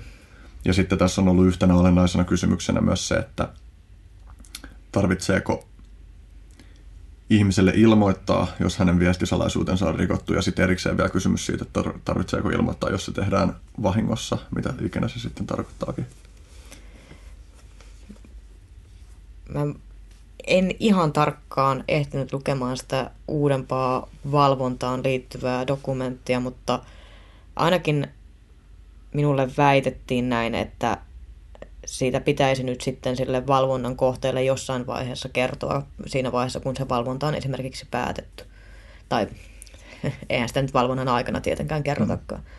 Mutta uh, en nyt ole aivan täysin vakuuttunut tai niin kuin varma, että minä en ole itse sitä kohtaa lukenut vielä mm. sieltä, että se varmasti näin on.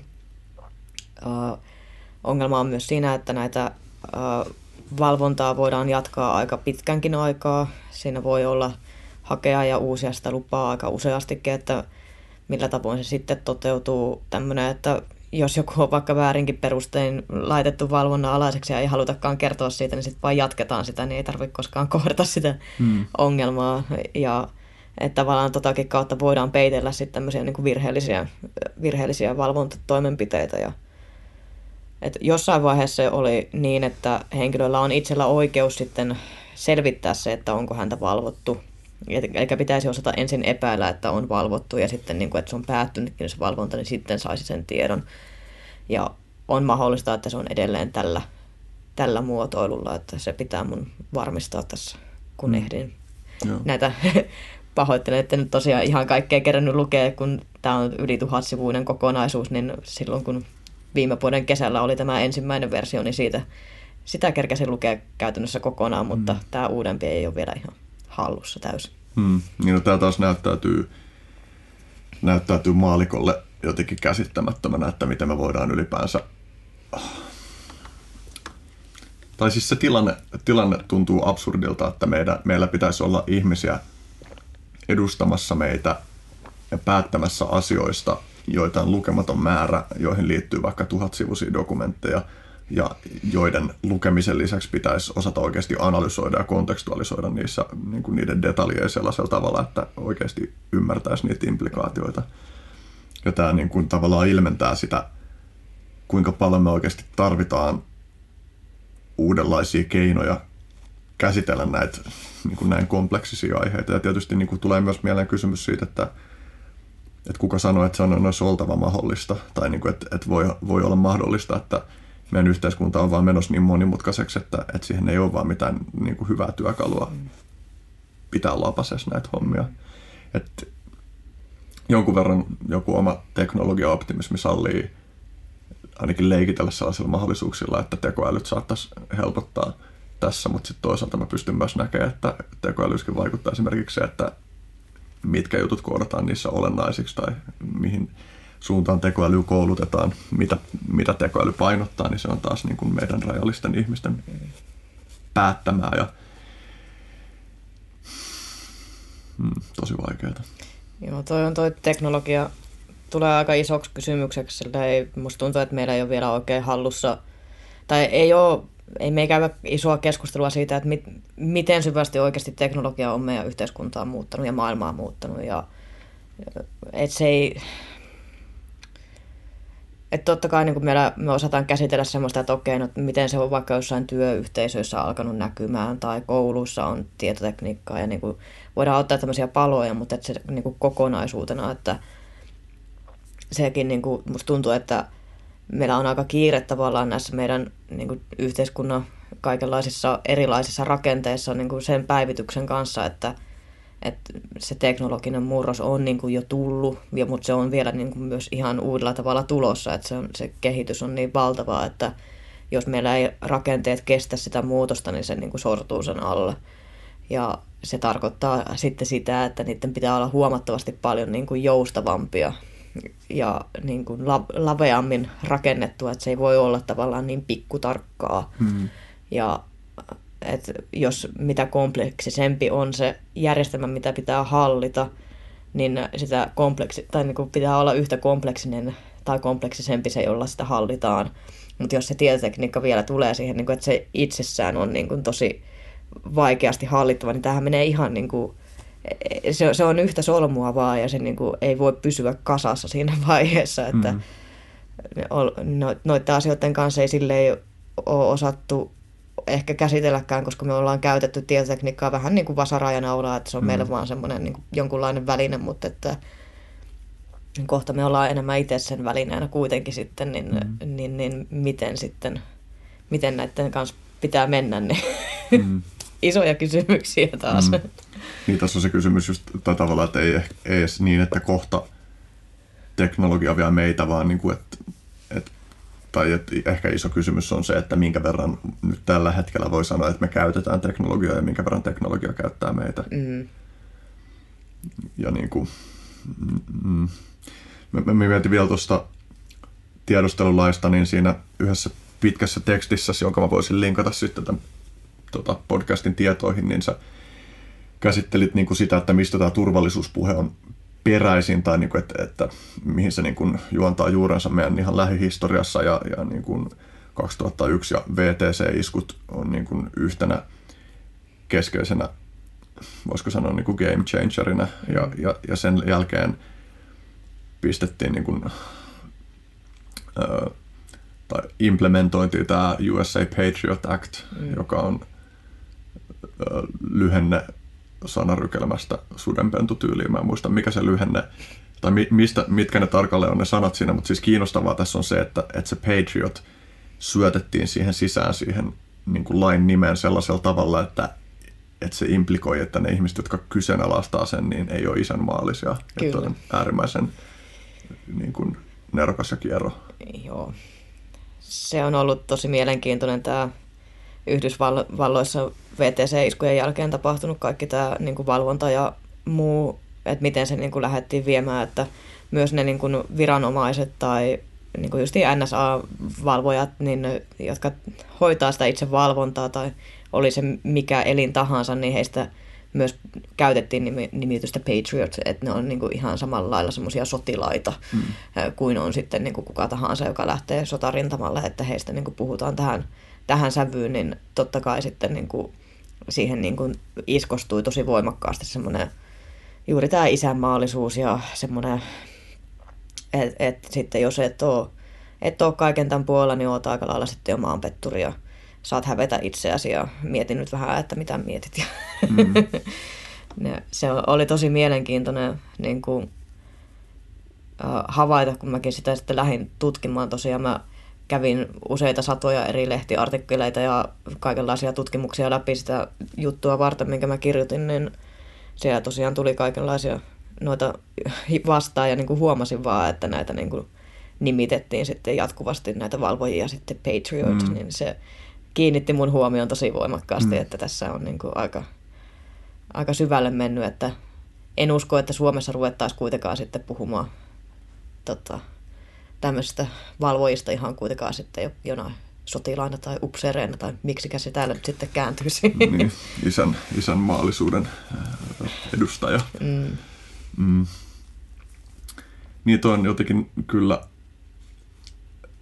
erittäin tehokas toimintamalli, että kehystetään se keskustelu jo lähtökohtaisesti niin, että, että sua, sun kanssa eri mieltä olevat on huonoja, ei toivottuja ihmisiä. Mm ja, ja sellaista voi olla aika vaikea purkaa jälkeenpäin siinä vaiheessa, kun se on iskostunut ihmisten mieliin. Tästä tulee mieleen myös tämä Trumpin strategia keksiä niin kuin lisänimiä poliittisille vastustajilleen. Mm. Että, että just nämä niin kuin yhden sanan kiteytykset, että tämä tyyppi on niin kuin low energy tai, tai niin kuin epäluotettava tai kierro tai jotain, ja se, että hän niin kuin tosissaan pokkana käyttää näitä termejä, niin kyllä ne jää ihmisten mieleen väkisinkin. Kyllä, on tosi voimakasta retoriikan käyttöä, että tietenkin kehen toimii, kehen ei, mutta jos miettii tätä erityisesti tuo VTC-iskun jälkeen tapahtunut niin kuin retoriikan käyttö, niin oli tosi äärimmäisen onnistunutta, että siinä kirjoituksessakin mainitsin siitä, mutta että, että, että jopa niin kuin NATO katsoi tämän olevan sitten niin kuin artikla vitosen täyttänyt isku, että, että on onnistuttu niin kuin kokemaan se semmoinen voimakas identifikointi siinä, että on nämä, on nämä hyvät tyypit ja me ollaan hyviä tyyppejä, on noin huonot tyypit ja ne on huonoja tyyppejä. Mm. Ja että sitten jos se, niin kuin, että se oli tosi voimakas ja tietenkin niin kuin nykyaikana erityisesti, että ei tätä olisi pystynyt tapahtumaan, jos ei meillä olisi olisi edes niin kuin televisiota. Mm. Ajatellaan nyt sitten, että niin, kuin niin voimakkaat kuvat tuli sieltä ympäri maailmaa suoraan livenä, että niin kuin mitä siellä tapahtuu ja miten ne romahtaa, niin kyllähän se oli niin kuin se oli tosi voimakas, voimakasta niin kuin kuvan käyttöä ollut mukana ja se oli tavallaan helppoa, mutta olisi ollut varmasti helppo myös epäonnistua siinä sitten niin kuin, kuitenkin myös sitten omia poliittisia tarkoitusperiä varten, koska niin kuin tämä on, se on niin surullista kuin se onkin, niin tragediakin kun tapahtuu, niin poliitikot käyttää sitä politiikkaan ja sitä ei ehkä niin kuin kannata koskaan unohtaa. Mm. Kiinnostavaa myös tämän valvonta teeman tiimoilta on se, että, että me itse myös vapaaehtoisesti annetaan meidän tiedot valtaville globa- niin kuin globaalisti toimiville tiedonkeruukoneistoille. Mm. Minkälaisia juttuja sä mietit siitä, että sä käytät esimerkiksi Facebookia? No, jos mä mietin niin kuin omalta kohdalta, niin kyllä mä, niin kuin, mä yritän olla aika valvoitunut kuitenkin niin kuin sen suhteen, että, että okei, että mä tiedän, että tämä kerää musta asioita. Ja mä yritän niin kuin, siinä määrin, kun pystyy niin kuin muilla välineillä niin kuin vähentämään sitä, mitä Facebook pystyy musta keräämään, niin vähennän kyllä. Ja, mutta en mä, niin kuin, mä ehkä niin kuin osaan vähän paremmin suhtautua ylipäätään kaikkeen siihen netin valvontaan tai niin kuin netin tiedon keräämiseen, koska mä oon niin kuin aivan sieltä jostain 8-9-vuotiaasta asti, kun on internettiä käyttänyt, niin mä oon aina ajatellut, että niin kuin kyllä tästä joku jälki jää. Mm. Ja että, että se on niin kuin täysin mahdollista niin kuin pystyä kaivaa se kaikki niin kuin esille. Mm. Että mä oon jotenkin suhtautunut siihen lähtökohtaisesti tuolla tavoin, niin mun netin käyttäytyminen on ehkä sitten silleen vähän, mitenhän sitä nyt sitten sanoisi. Mä, mä tiedostan sen, että se voidaan kerätä se kaikki ja mm. mä tiedostan sen, että sieltä pystyy saamaan musta semmoista tietoa, mitä mä en ymmärrä antavani edes, mm. että et, niin kykenee käsittämään se, että musta voidaan tietää tietoa, jota mä en itsekään niin kuin tajua antavani. Ja se on ehkä siinä mielessä, että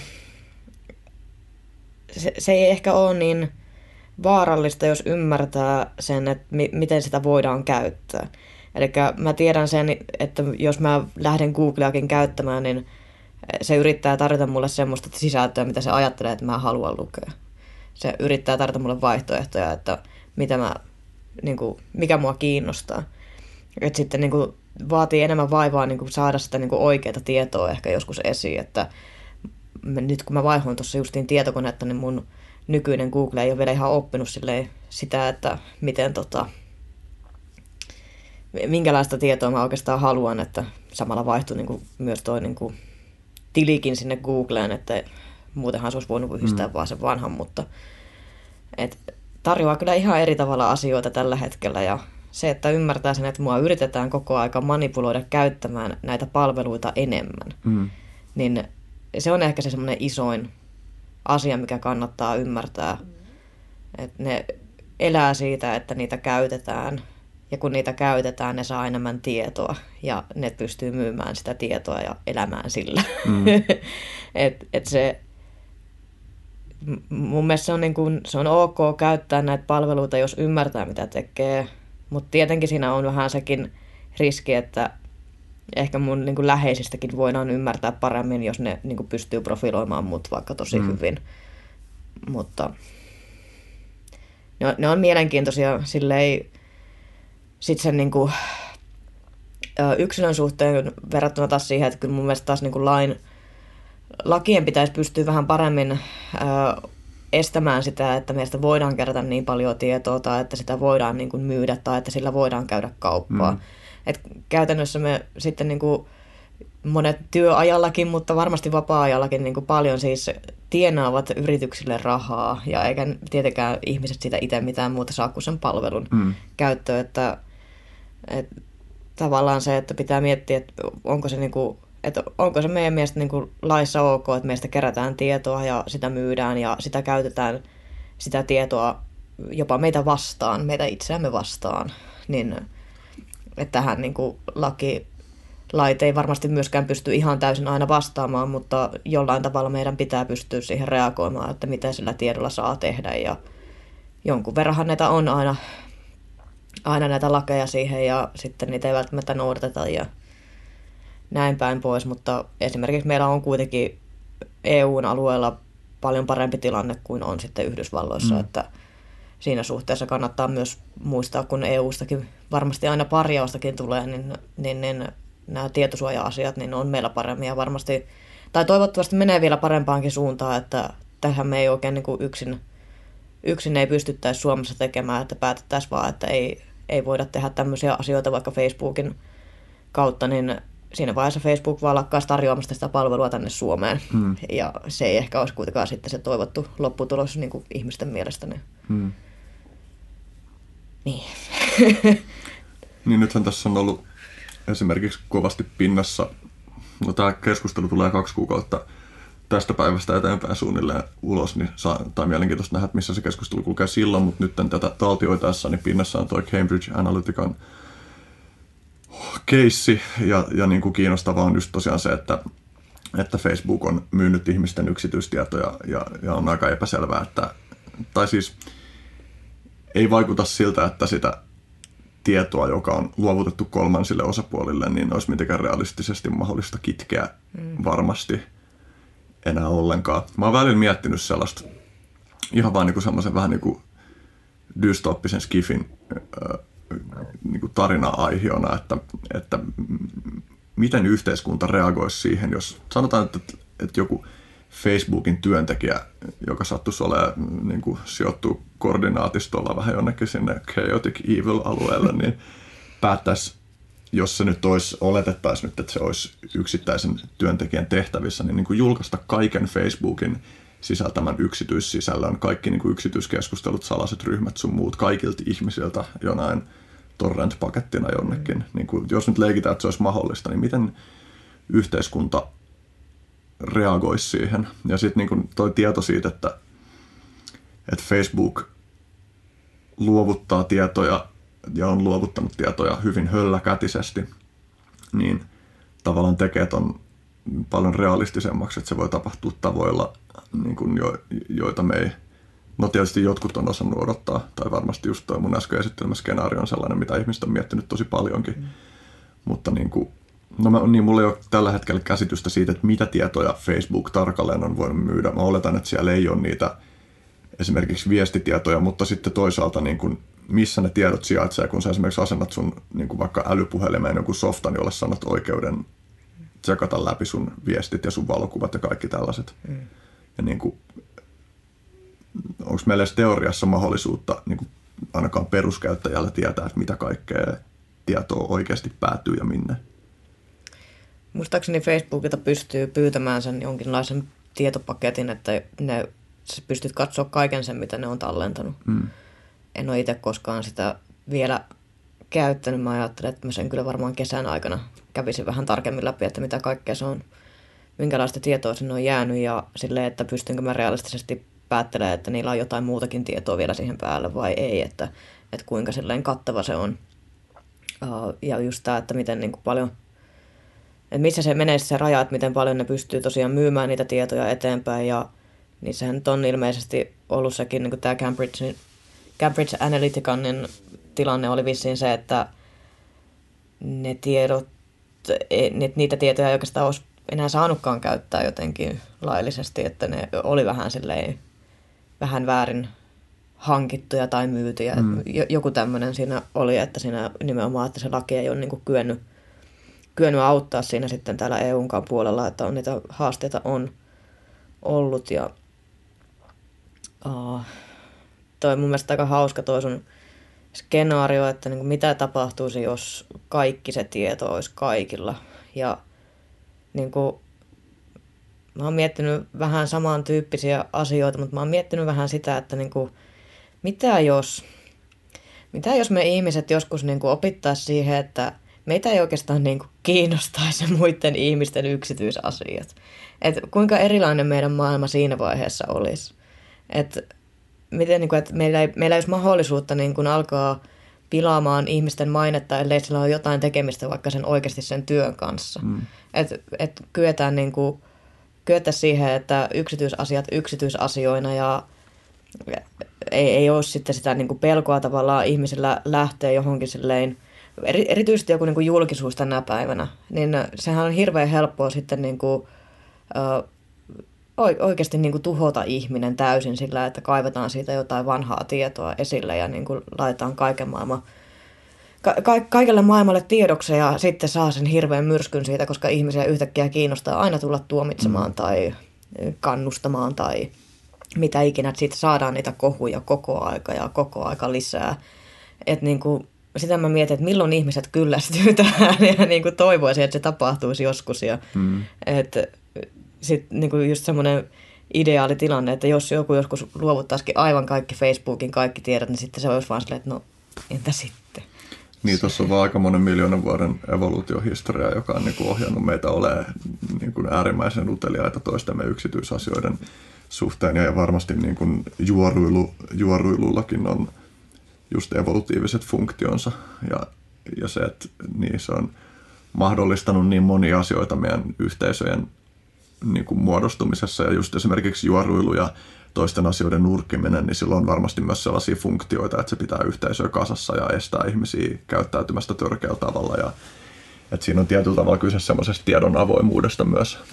Ja sen kautta niin pidän aika epätodennäköisenä, että se kovin nopeasti tapahtuisi, vaikkakin sitten just ajatus siitä, että tapahtuisi vaikka tällainen, että kaikki Facebookin naputeltu olisi kaikkien nähtävillä. Niin jos sitä miettii, niin kuin, että miten se vaikuttaisi, no siis mä luulen, että, että siinä olisi niin kuin – joku kollektiivinen psykoosia muistuttava tila käsillä sen jälkeen, koska ne niin kuin asiat, joita ihmiset joutuisi kohtaamaan, mm. kun niiden yksityiskeskustelut olisi niin kuin kaikkien kenen tahansa saatavilla, niin ne olisi niin kuin psykologisesti aika musertavia. Mm. Mutta kyllä mä mietin, että, että, että voisihan se olla, että siitä seuraisikin pitkällä tähtäimellä sitä, että me jouduttaisiin muuttaa kokonaisuudessaan niin kuin suhdetta, suhdettamme, koska niin, kuin niin suuri osa meidän kaikista paskapuheesta ja valheellisuudesta tulisi ilmi. Mutta ehkä mä pidän todennäköisempänä sitä vaan, että, että, että maailma ajautuisi kolmanteen maailmansotaan ja ydinpommit laulaisi. Joo, se, se on surullista, mutta se kuulostaa paljon todennäköisemmältä sit siinä vaiheessa. Että, et, mutta joo, kyllähän siis ihmiset on jo uteliaita ja sillä on varmasti niin kuin funktionsa käydä läpi sillä tavoin yksityiselämän niin kuin alueelle liittyviä asioita nyt ainakin.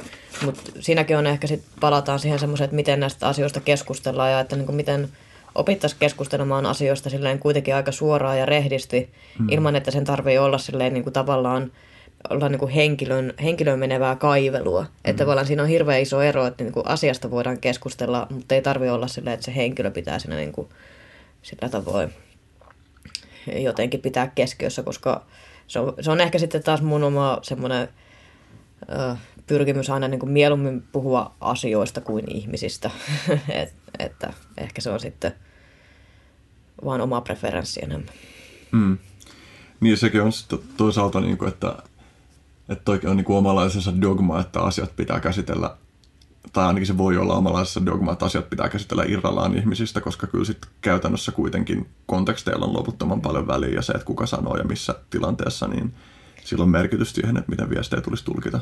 Siis totta kai. En, en tarkoita niin mustavalkoisena mm. kuin ehkä kuulosti. Ja siis onhan sekin, että jos miettii, että joku henkilö on vaikka toistuvasti silleen epäasiallinen ja muuta, niin voi olla, että niin kuin se niin kuin, että tulee sitä kautta sitten epäpäteväksi johonkin tai mm. epäsopivaksi johonkin toimeen sit sitä varten. Että kyllähän meidän niin kuin henkilöasioitakin on sillä tavoin, kuuluu tähän yhteiskuntaan hyvin syvästi, että niin kuin millä tavoin niitä pitää voida myös käsitellä, mutta että se, että tavallaan ehkä niin kuin pitäisi niitä silleen erillisenä, mm. niin kuin, että silloin kun käsitellään henkilöasioita, niin käsitellään henkilöasioita, mutta sitten kun puhutaan asioista, niin että ehkä tässä vähän niin kuin, sillä tavoin vähän viittaan tähän en nyt ihan niin, silleen niin kuin just tämä on niin kuin, tämä Me Too-kampanja esimerkiksi, niin ö, on ollut ihan hirveän tärkeää, että on tuotu esiin niin kuin, tapauksien kautta tilanteita, koska mehän ollaan puhuttu kuitenkin asioista, seksuaalisesta häirinnästä ja kaikesta muusta on puhuttu vaikka kuinka pitkään, mitä ei ole tapahtunut oikeastaan sillä alalla, tai, tai ehkä se on vähän helpottanut joissain tilanteissa, mutta se on silti niin kuin aika, aika laaja ilmiö niin tota, että se on ehkä tarvinnut sen, että se tuodaan niin kuin henkilöiden kautta, että ihmiset voi ymmärtää sen, että okei, että niin kuin sillä semmoisellakin teolla on seurauksia, mm. että et se on, on, vaatii joskus sitä, mm. mutta et, niin kuin sanotaan niin kuin vaan, että rajansa kaikella sitten, niin kuin, että kuinka paljon sitten tarvii tämmöisiä ihan vaan sen henkilön menemisen vuoksi ö, lähteä kaivelemaan, on ehkä se pointti. Mm niin yksi juttu, mitä mä oon miettinyt tuon MeToo-kampanjan suhteen on, että, että usein on just se vastakkainasettelu, että, että jotkut on sitä mieltä, että, että vallalla on nyt kauhean lynkkausmentaliteetti ja jotkut on sitä mieltä, että tämä on ehdottoman tarpeellinen. Ja mun perspektiivi on vähän se, että no kumpikin pitää paikkansa, että on todellakin olemassa myös lynkkausmentaliteetti, mutta se ei tarkoita sitä, että ei tuo keskustelu olisi tarpeellinen mm. ja että tuo prosessi olisi tarpeellinen. Mm, just näin. Miksi politiikka on perseestä? Tässä oli, sä oot kirjoittanut tällaisen tekstin tällä nimenomaisella otsikolla ja, ja teemana oli vähän se, että miten politiikkaan osallistuminen, voisiko sanoa, niin kuin syö ihmisen jotain niin kuin omaa visiota tai haluaa Joo. vaikuttaa tai semmoista nuoruuden, nuoruudessa usein esiintyvää niin kuin intohimoa vaikuttaa asioihin. Joo. Silleen. Tämä tosin nyt mä verin vähän pidemmälle kuin mitä sä kirjoitit, koska sä et nimenomaan kirjoittanut noin, mutta mä kontekstualisoin se itse siihen. Joo. Eli siis politiikka on tosi syvälle vaikuttavaa, että se, se, kun siihen lähtee mukaan, niin ne asiat, niin kuin, että saa pidettyä niin kuin henkilön ja sen asian tietyllä tapaa erossa. On tosi vaikeaa. Että ne asiat luikertelee tosi syvälle ihmiseen. Ja sitten se ei ole pelkästään ne asiat, vaan se, että miten sitä politiikkaa tehdään. Että kun puoluepolitiikka on mitä on, se on sitä koplaamista ja se on sitä puljaamista ja puhutaan niin kuin ihan toista niin kuin oman porukan kanssa kuin mitä puhutaan sitten niin kuin ulkopuolelle tai toisen puolueen jäsenen kanssa tai sitten joku äänestäjän kanssa. Ja just tämäkin on, että puhutaan aina, siellä puhutaan aina äänestäjästä, että ei enää puhuta ihmisestä. Ei me puhuta ihmisten kanssa, me puhutaan vain tämmöisistä niin kuin eri lokeroihin laitetuista mm. niin kuin olioista, joiden kanssa niin kuin semmoisella pelikentällä pelataan. Ja kyllähän se niin kuin silleen syövyttää ihmistä tosi paljon, että se niin kuin semmoinen – harhaisuus siihen varmasti tulee, että se kosketus todellisuudesta lähtee tosi herkästi. Että ei niin kuin, siitä tulee vaan sitä niin kuin erilaisten niin kuin intressien, niiden kanssa taiteilun kenttää ja se, että jos on se semmoinen kaunis idea lähtee, kun lähtee politiikkaan, niin että joo, mä haluan tehdä maailmasta paremman ja mulla on tämmöisiä asioita, mitä mä haluan niin kuin tehdä siellä ja pääsee pikkuhiljaa vaikuttaa sitten siellä jonkun vaikka puolueen kautta ensin ja sieltä pääsee sitten eduskuntaan ja vaikka isoihinkin rooleihin sitten, niin voi olla, että ei ole kyllä enää ensimmäistäkään semmoista asiaa siellä mukana, jota on niin kuin alun perin niin kuin lähtenyt ajamaan, että se niin kuin muovaa se politiikka, niitä ajatuksia tosi paljon ja jossain määrin varmasti on niin kuin ihan semmoista tarpeellista niin kuin niin kuin, tarpeellista realismia tulee mukaan, mutta sitten taas poliittinen realismi on ihan jotain muuta kuin silleen, mitä normaali ihminen ajattelee sitten, niin kuin rea- mikä on realistista tehdä tai ei tehdä, että, että se on niin kuin,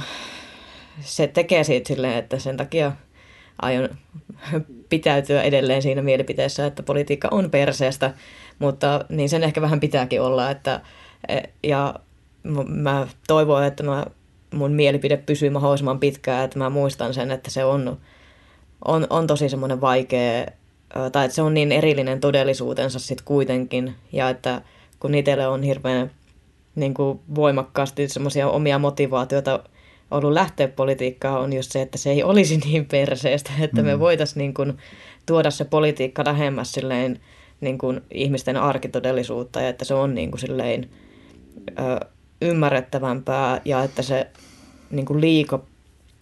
Uh, et, et, ehkä just tämä, että kun aikaisemmin puhuttu myös siitä, että niin pitäisi suorempaa puhua niistä asioista, niin jossain määrin niin pitäisi olla suorempaa niin ylipäätään niistä niin kuin, periaatteista, ja eikä vain periaatteista, vaan niistä tavoitteista, koska periaatteista ja kauniita puheitahan politiikkaa riittää, mutta niin kuin, et sit mitä niin kuin oikeasti tavallaan niin kuin oikeasti ajetaan ja oikeasti sanotaan, niin vähän, vähän suorempaa puhetta sinne toivoisi, vaikka niin kuin aivan varmasti siis retoriikkaa tulee aina olemaan esimerkiksi niin kuin kytkeytyen tosi paljon tähän politiikkaan, mutta et siitä niin kuin ei on turha niin kuin yrittääkään niin kuin pyristellä siitä karkuun, mutta se, että miten sitä sitten käytetään ja kuinka suoraan voidaan puhua ja miten, miten sitä kaikkea tehdään, niin se on, se on perseestä ja se on hyvä niin. Mm.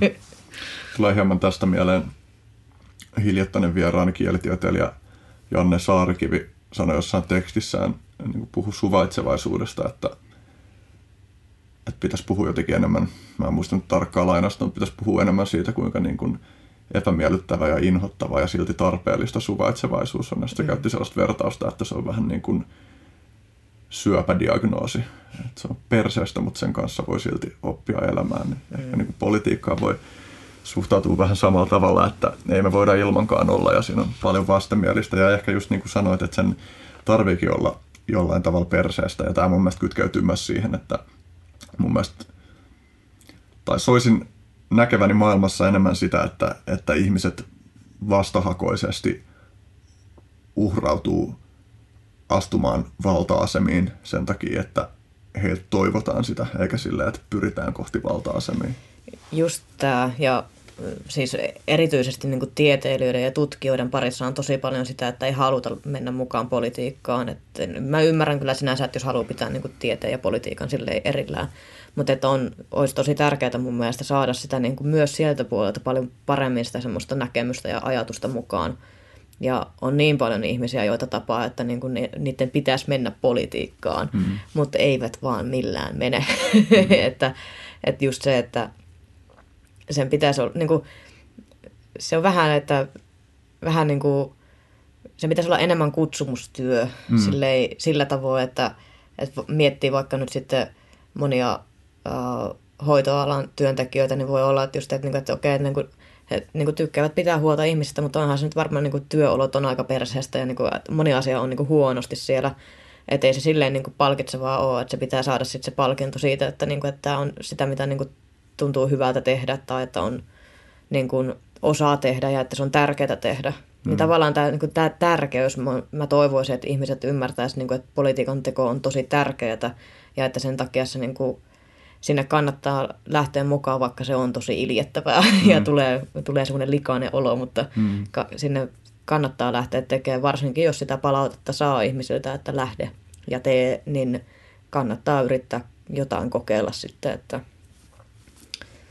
harmillinen puoli on tietty se, tai mä voin kuvitella, että se on monille harmillinen puoli on se, että kun meillä on puoluepoliittinen järjestelmä, niin sitten jos ei ole sitä itselleen hyvää puoluetta, koska on niin kuin politiikkaa tehdään puolueiden kautta pääasiassa, niin se tarkoittaa sitä, että on pakko tehdä kompromisseja jo siinä vaiheessa, kun lähtee politiikkaan, mm. että minkä ohjelman mä hyväksyn, kenet mä hyväksyn siihen, että mä lähden näiden riveistä tekemään jotakin ja niin kuin tietää, että on pakko olla sillä, että no mä en ole kaikesta samaa mieltä kuin se puolue on ja että hyväksyykö se puolue sitten, että missä ollaan eri mieltä, niin se on heti jo sitä niin kuin neuvottelua jo siinä vaiheessa. Niin mm. Se on ehkä semmoinen, mikä vähän vaikeuttaa sitä kynnystä lähteä myöskin politiikkaan mukaan. Mutta kuntapolitiikkaan ehkä pystyy helpommin ilman puolueitakin. Mm. Kyllä. Taas sarjassamme Henryn skifiskenaariot aloin miettiä, että miltä näyttäisi yhteiskunta, jossa poliitikoksi haluaville tehtäisiin vaikka jonkinlainen aivokuvantamistutkimus ja siinä olisi kriteerinä, että jotta voisi päästä poliitikoksi, niin täytyisi tuntea vähintään tietyn asteista vastenmielisyyttä val- valtaa kohtaan. Se olisi erittäin mielenkiintoinen ja mukava, mukava varmaan siinä mielessä, että se, että se valta itsessään ei aiheuttaisi tyydytystä ja nautintoa, niin kyllä siinä varmaan olisi semmoinen iso, iso asia, mikä niin kuin muuttaisi, muuttaisi politiikkaa, koska se on sitten helposti sitä, että politiikkaa lähetään, lähetään sinne vallan takia ja sitten tehdään ihan mitä tahansa, että niin kuin saadaan pidettyä se valta. Ja samahan vähän niin kuin käy rahankin kanssa, että oli tämä hieno monopolitutkimus, että jos oli saanut hirveän hyvän lähtöasetelman mm. peliin, niin sitä sitten niin kuin kuvitteli ansanneensa kaiken ja. viimeistään siinä niin kuin pelin loppuvaiheella. Ja, ja se on myös semmoinen, niin kuin, että se pelkästään se niin kuin raha itsessään sokaisee tosi paljon sitten, että onhan se pelottavaa, että meillä on sitten ihmisiä, joilla niin kuin ei ole minkäänlaista käsitystä enää niin kuin rahasta, tai niin kuin, että se arkitodellisuus on mennyt silleen ei tarvi laskea euroja oikein missään vaiheessa elämäänsä, hmm. niin tota, että se, he tekevät sitten päätöksiä ja joutuvat miettimään, että no tarvihan tämä raha sitten vielä pitää ja mitä on valmis tekemään, puljaamaan ja valehtelemaan äänestäjille, että niin saa sen paikkansa pidettyä, niin joo. olisin kyllä ihan tämmöisen aivokuvantamisen puolella, joka katsoo näitä, että kuinka paljon iljettää ja kuinka paljon se rahaa himoittaa kanssa. Että, että kuulostaa toisaalta aika niin kuin yksityisalueelle menevien asioiden urkkimiselta, mutta niin kuin ajatusleikkinähän tuo on kiehtova. Ehkä mä täsmennän sitä vielä sillä tavalla, että mun mielestä kriteeri ei tarvitsisi olla se, että saako vallankäytöstä nautintoa, vaan nimenomaan se, että tunteeko vastenmielisyyttä sitä kohtaan, koska ne voi valita yhtä aikaa, että saa nautintoa ja tuntee vastenmielisyyttä, koska mä ounastelen, että se, että tuntee vallankäytöstä nautintoa, niin joku osa siitä on täysin erottamatonta sen kanssa, että saa kiksejä siitä, että vaikuttaa, pystyy vaikuttaa asioihin. No että, että niin kuin positiivisena ilmenemismuotona vallan niin kuin nautinnollisuudesta varmaan on sen niin kuin tunne siitä, että mä oon oikeasti messissä tekemässä näiden asioiden eteen juttuja, mutta että mikäli on mikäli niin kuin se ajatus siitä, että käyttää valtaa muiden ihmisten yli ei herätä ollenkaan epämiellyttäviä tuntemuksia, niin kyllä aika voimakkaasti tulee sellainen fiilis, että ehkä tämä ihminen ei ole oikein henkilö tähän, mutta toisaalta, koska tämä ajatus vasta pulpahti mun mieleen, niin mä en ole myöskään ehtinyt miettimään sitä mistään kriittisistä näkökulmista. Että sitten mulla tulee mieleen, että, että esimerkiksi niin kuin kirurgi käyttää valtaa potilaaseen, mutta ei ole mitenkään positiivinen asia, että kirurgi tuntee jotain negatiivisia tuntemuksia siitä, mm. että se joutuu, joutuu käyttämään sitä valtaansa potilaaseen, potilaaseen leikellessään sitä auki ja, ja tulee mieleen niin kuin justiin nämä ajatukset siitä, että, että psykopaatit voi olla hyviä kirurgeja nimenomaan sen takia, että mutta no, mä en tiedä sitten, tuossa taas ei välttämättä ole niin kuin sinänsä sitä niin kuin aktiivista vallankäyttöaspektia, että se voi olla enemmän sillä tavalla, että joku ihminen, joka ei tunne tuon, tuon tyyppistä empatiaa, niin että se voi olla sitä vaikka vaan tosi kiehtovaa, että se saa tehdä sellaista työtä, jossa se mm. leikkaa ihmisiä auki ja tekee sen erinomaisen hyvin. Mm, kyllä. Se, niin kuin, mitä nyt yleisesti valtaan, niin just se semmoinen, se on hyvä, että tämä, että niin kuin val, valtaa toisten ihmisten yli käyttäminen, niin se on, niin kuin, että se on hyvä, että jos sitä niin kuin osaa vähän niin kuin kauhistua ehkä. Mm. Tai niin kuin, no mä nyt sanon noin, koska mä itse kauhistan sitä ajatusta. Mm. se on, se on tosi pelottavaa ajatella ylipäätään käyttävänsä valtaa muihin ihmisiin. Mutta sitten just se, että siinä on se niin kuin kasvu, kasvun paikka ja niin kuin pakko myös kasvaa siihen, että jos niin kuin haluaa semmoiseen niin tilanteeseen päästä vaikuttaa ja sitten siinä on kuitenkin, niin kuin, tai kun haluaa vaikuttaa yhteiskunnan asioihin ja sitten halu, niin kuin tietää, että ne vaikuttaa sitten taas ihmisiin, niin on pakko niin kuin myös päästä siihen, niin kuin, että se pystyy toimimaan itse varmasti. Että se niin kuin päättämättömyys on sitten niin kuin taas se niin kuin tosi negatiivinen puoli, mikä voi tulla siinä, että jos niin kuin ei, ei, ei nauti tai ei tykkää, mikä ikinä negatiivinen tunne tulee siihen, niin, niin jos se aiheuttaa sen, että ei pysty tekemään päätöksiä, niin se on sitten taas tosi negatiivinen hmm. puoli niin kuin ajatellen sitä niin kuin johtajuusasiaa, hmm. että täytyy niin kuin johtajien niin kuin pitää pystyä tekemään päätöksiä, että niin kuin asioita myös sitten tapahtuu. Hmm. Niin ehkä siinä on vaan, että siinä just voi olla terveellistä se, että vähän sama kuin tulee mieleen, että ö, puhuin tuossa kanssa hiljattain podcastissa Miika Vanhapihan kanssa, joka metsästää ruokaa, niin sen kanssa muistaakseni just siinä keskustelussa tuli ilmi tämä ajatus siitä, että tai sitten se oli jossain hänen kirjoituksessaan, että, että aina kun tappaa toisen elävän olennon ruoakseen, niin siitä on ihan tervettäkin tuntea jonkin verran syyllisyyttä, vaikka sitä tekisikin niin kuin aktiivisesti henkensä pitimiksi. Niin että ehkä tässä on niin kuin samanlainen juttu, että ehkä on ihan terveellistä, että vallankäytössä tuntee aina hieman syyllisyyttä mm. niin kuin siitä, tai että se ainakin se tietty reflektio on, niin kuin, jos se nyt jokaisessa yksittäisessä valintatilanteessa, mutta että ihminen on niin kuin lähtökohtaisesti, että on joku tatsi siihen, että minkä takia valta on oikeasti ongelmallinen ja vaarallinen mm. asia. Mm. Kyllä. Yksi kans erittäin mielenkiintoinen juttu, josta sä oot puhunut ja josta voisi niin kuin mennä myös laajempaan keskusteluaihe kokonaisuuteen, mutta sä oot sanonut, että meidän keskustelukulttuuri ruokkii masennukseen liittyviä ajatusmalleja, niin taas kiinnostava ajatus avata. Joo. Koitanpa aukasta. Siis Muistatko muuten, miten pitkä aika tuosta on, kun mä tuon kirjoittanut, koska siitä on varmaan jo jonkun se voi olla, aikaa. Se voi olla vuosia, mutta mä... tota, ei, sinänsä ei ole keskusteluilmapiiri ehkä oikein edes muuttunutkaan sen suhteen, mutta että meillä niin kuin on tapana äh, helpommin ruokkia semmoisia negatiivisia ja niin kuin, epäileväisiä ajatuksia, ja ne, on myös, ne tarttuu myös helpommin. että se on niin kuin tu, psykologisesti tutkittua, että negatiiviset ajatukset tarttuu toisen ihmisiä helpommin kuin positiiviset. Ja tietenkin sitten, kun me käydään keskustelua yhteiskunnallisista asioista, mutta erityisesti kun puhutaan, niin aika paljon siellä on vaan sitä negatiivista, että niin kuin kritisoidaan, että kun mikään ei oikein koskaan ole hyvin ja tavallaan sekin näkyy sitten jo siinä, että kun tulikin tämmöinen uutinen, että Suomi on maailman onnellisin kansa, niin kukaan ei oikein uskonut sitä, että no eikä ole, kun meillä on kaikki niin huonosti aina, tai niin kuin jotenkin puhutaan aina siihen sävyyn, ja ää, sitten taas niin kuin, kun tämmöistä niin kuin näkökulmaa omaksuu, että niin kuin mikä ei oikein ole hyvin, ja että on pelkkää semmoista kriittisyyttä ympärillä, niin sitä omaksutaan myös semmoiseksi aika niin kuin sisäiseksi puheeksi. Ruvetaan puhumaan myös itsellekin sillä tavoin, että niin kuin ei ole mikään tarpeeksi hyvin, kun ei tuollakaan ole tarpeeksi hyvin, ja siinä vaiheessa, kun kaikki semmoinen negatiivinen niin kuin keskustelu, kun se tulee sisäiseksi vuoropuheluksi, niin siinä vaiheessa niin kuin alkaa masentaa ihmistä, niin kuin, että lamaannuttaa entisestään. Et, äh, aika moniakin tavallaan, tietty nämä on ihan yksittäistapauksia, et ei voi vetää niistä isompaa kuvaa, mutta aika niin kuin, ehkä silmiinpistävän usein musta tuntuu, tai että mä oon havainnut, että ihmiset voi olla ensin tosi niin kuin vihaisia silleen ulkomaailmaa kohtaan tai että mitä niin kuin maailmassa tapahtuu ennen sitä masentumista.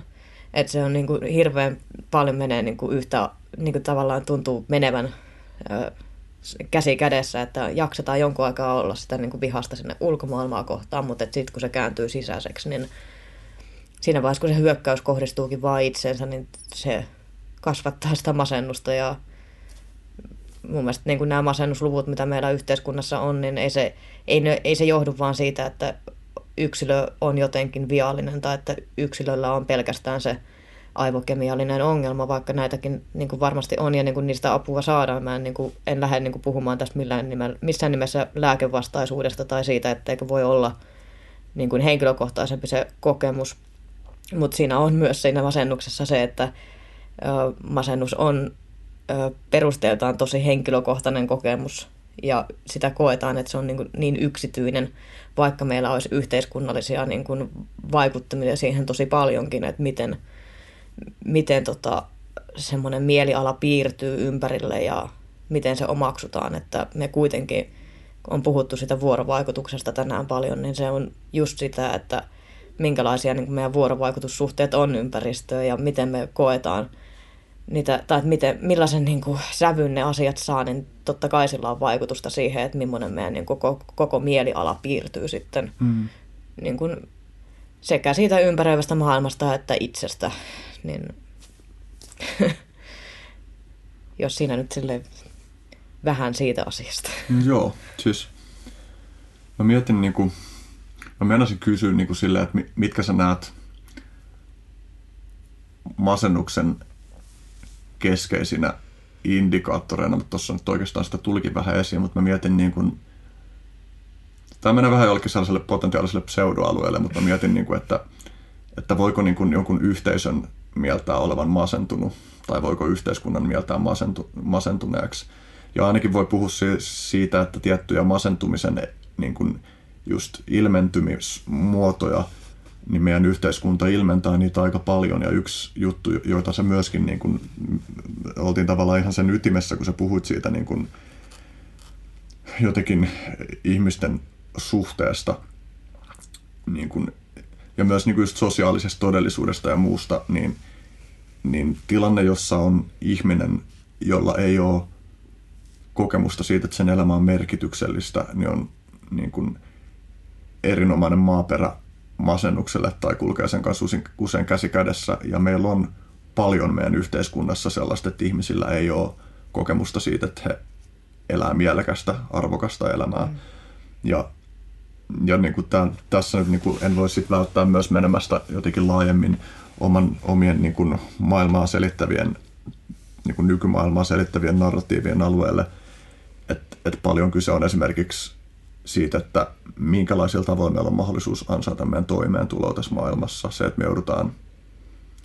No niin, esimerkiksi tästä, tästä tuli mieleen se, se oli aikanaan tässä A2-ohjelmassa siinä ö, syrjäytymisillassa ja, ja taisit siinä justiin tuoda esiin sitä, sitä niin kuin, en, en muista itse asiassa sanoitko sinä vai sanoiko joku muu siinä keskustelussa, mutta se oli niin kuin yksi semmoinen teema siitä, että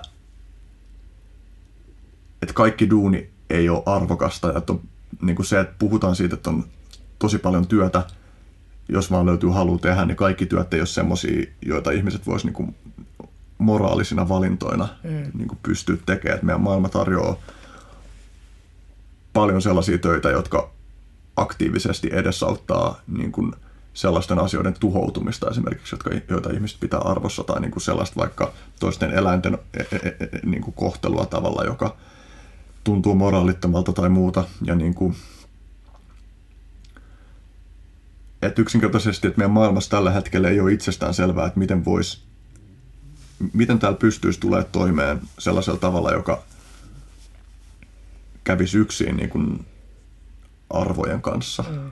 Ei ole mitenkään selvää, että miten voisi saada rahaa tekemään sellaisia juttuja, jotka vie asioita hyvään suuntaan. Että sitten niin kuin monet tekee mielellään vaikka vapaaehtoishommia, koska niiden kautta pystyy tekemään sellaisia juttuja, jotka on tärkeitä, mutta sitten ni- niillä ei saa leipää suuhun. Nyt mä oikeastaan en tiedä, mihin mä olin menossa tällä, mutta ehkä mä vaan suljen suun ja katson, että tuleeko tästä jotain. siis joo, toi on toi toimeentulo-ongelma, että eihän meillä niinku, ei, ei, ei monet enää halua tehdä niin sanotusti sielullaan kauppaa. Että et, niin pitäisi pystyä tulemaan toimeen tässä yhteiskunnassa semmoisella niin itselleen niin kuin kuitenkin hyväksyttävillä tavoilla ja myös yhteiskunnallisesti hyväksyttävillä tavoilla. Ja se voi olla vähän vaikeaa, että eihän me olla kuitenkaan päätetty sitten, että meidän yhteiskunta toimii niin kuin se toimii.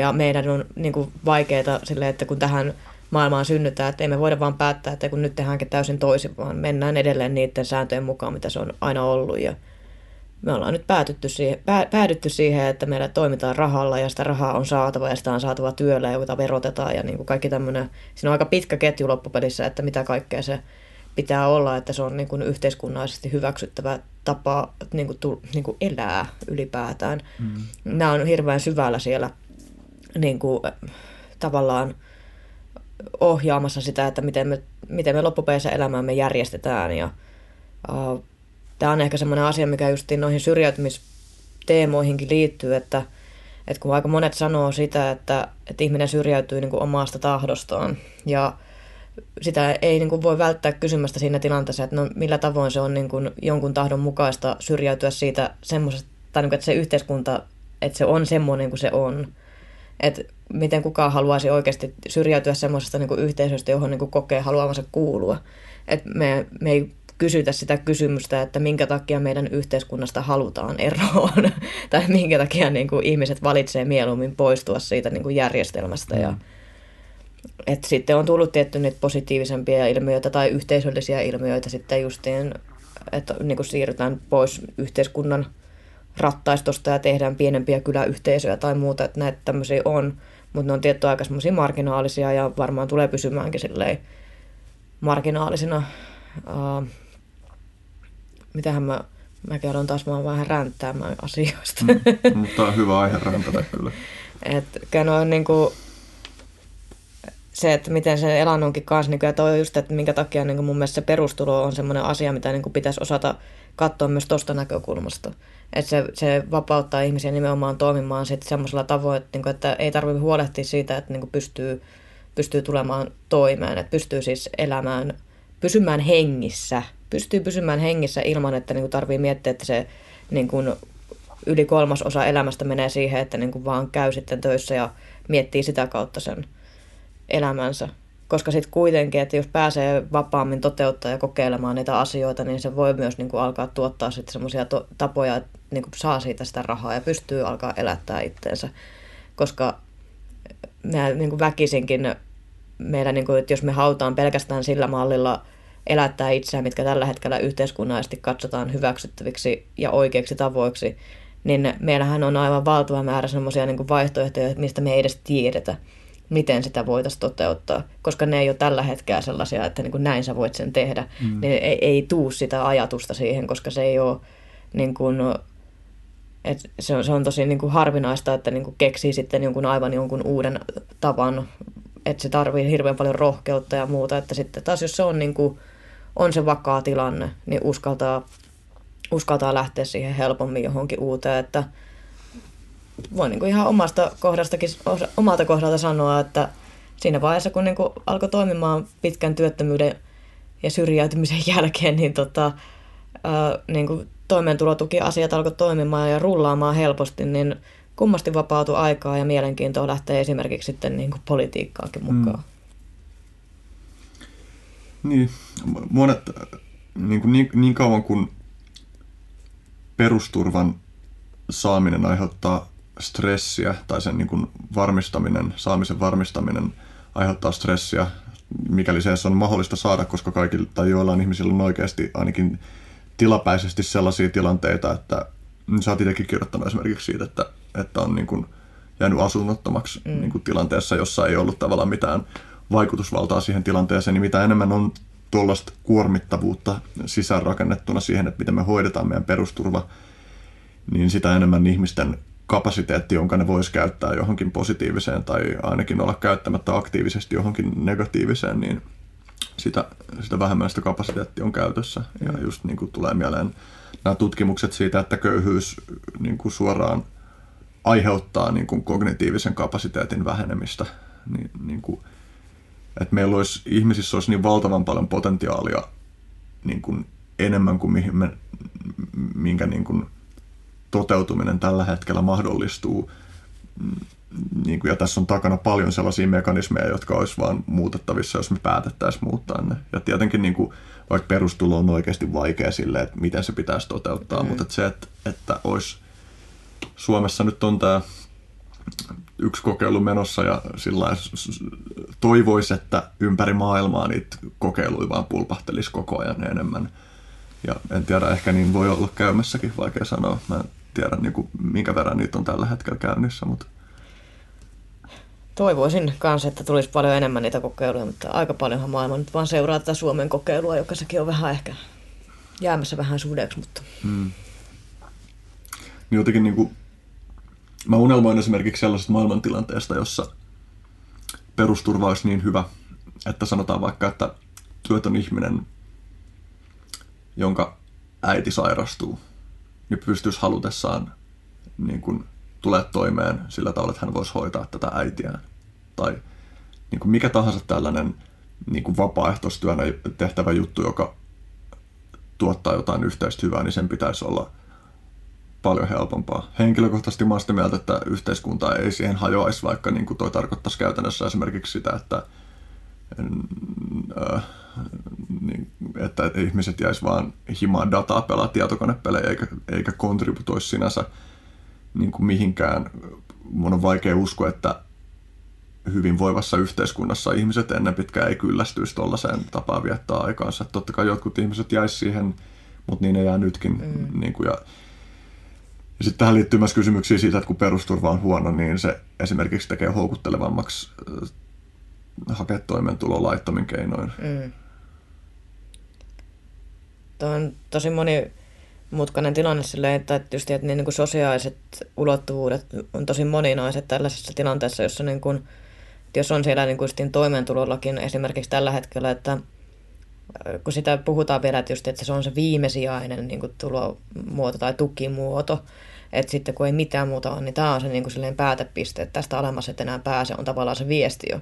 Niin sitten sekin on silleen, että totta kai se on aika leimaava. Hmm. Se on aika raskas taakka kantaa, että ei sitä niin kuin halua mennä kovin helposti tuonne jonnekin kavereille juttelee tai vanhemmille tutuille sitten silleen, että joo, no mä oon toimeentulotuella, vaikka kyllä se, se on yllättävän yleistä kyllä, niin kuin, ja niin kuin nuoret ehkä pystyy puhumaan siitä vähän paremmin, mutta aika monille se on myös semmoinen niin ylpeysasia ja häpeä, häpeä sitten silleen, varsinkin vähän vanhemmalle polvelle. Ehkä ainakin, siis tämä on tämmöinen vähän yleistys, varmasti menee aika paljon risti, että kuka kokee mitenkin, mutta että se on aika leimaava, leimaava tällä hetkellä ja kyllä se niin kuin, pelkästään sen leimaavuuden takia niin kuin vähän jo sitten niin kuin menee silleen selkäkyyryyn, että no yritänpä olla vaan huomaamat, huoma, huomaamattomana täällä ja mm.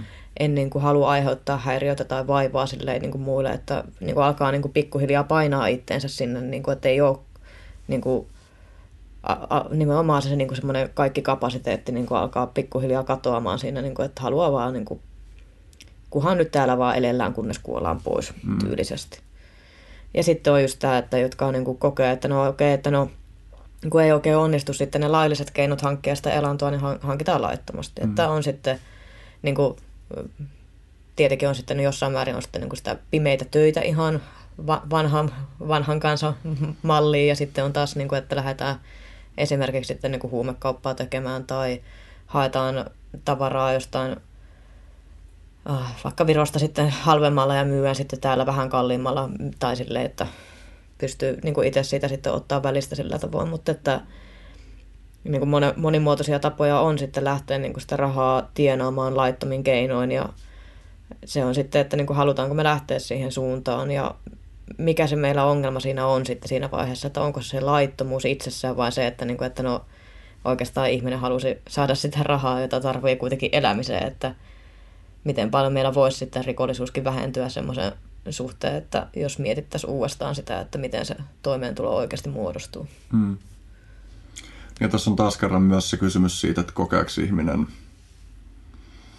tai tavallaan, että miten ne eri toimeentulomahdollisuudet kytkeytyy johonkin ihmisen oman arvon tuntoon, että jos just nimenomaan tukien hakeminen on nöyryyttävää ja sitten jollain niin kuin, niin kuin huumekaupalla esimerkiksi voi saada vaikka sosiaalista tunnustusta, niin, niin kuin toikin on semmoinen juttu, joka painaa ihmisten vaakakupissa. Kyllä.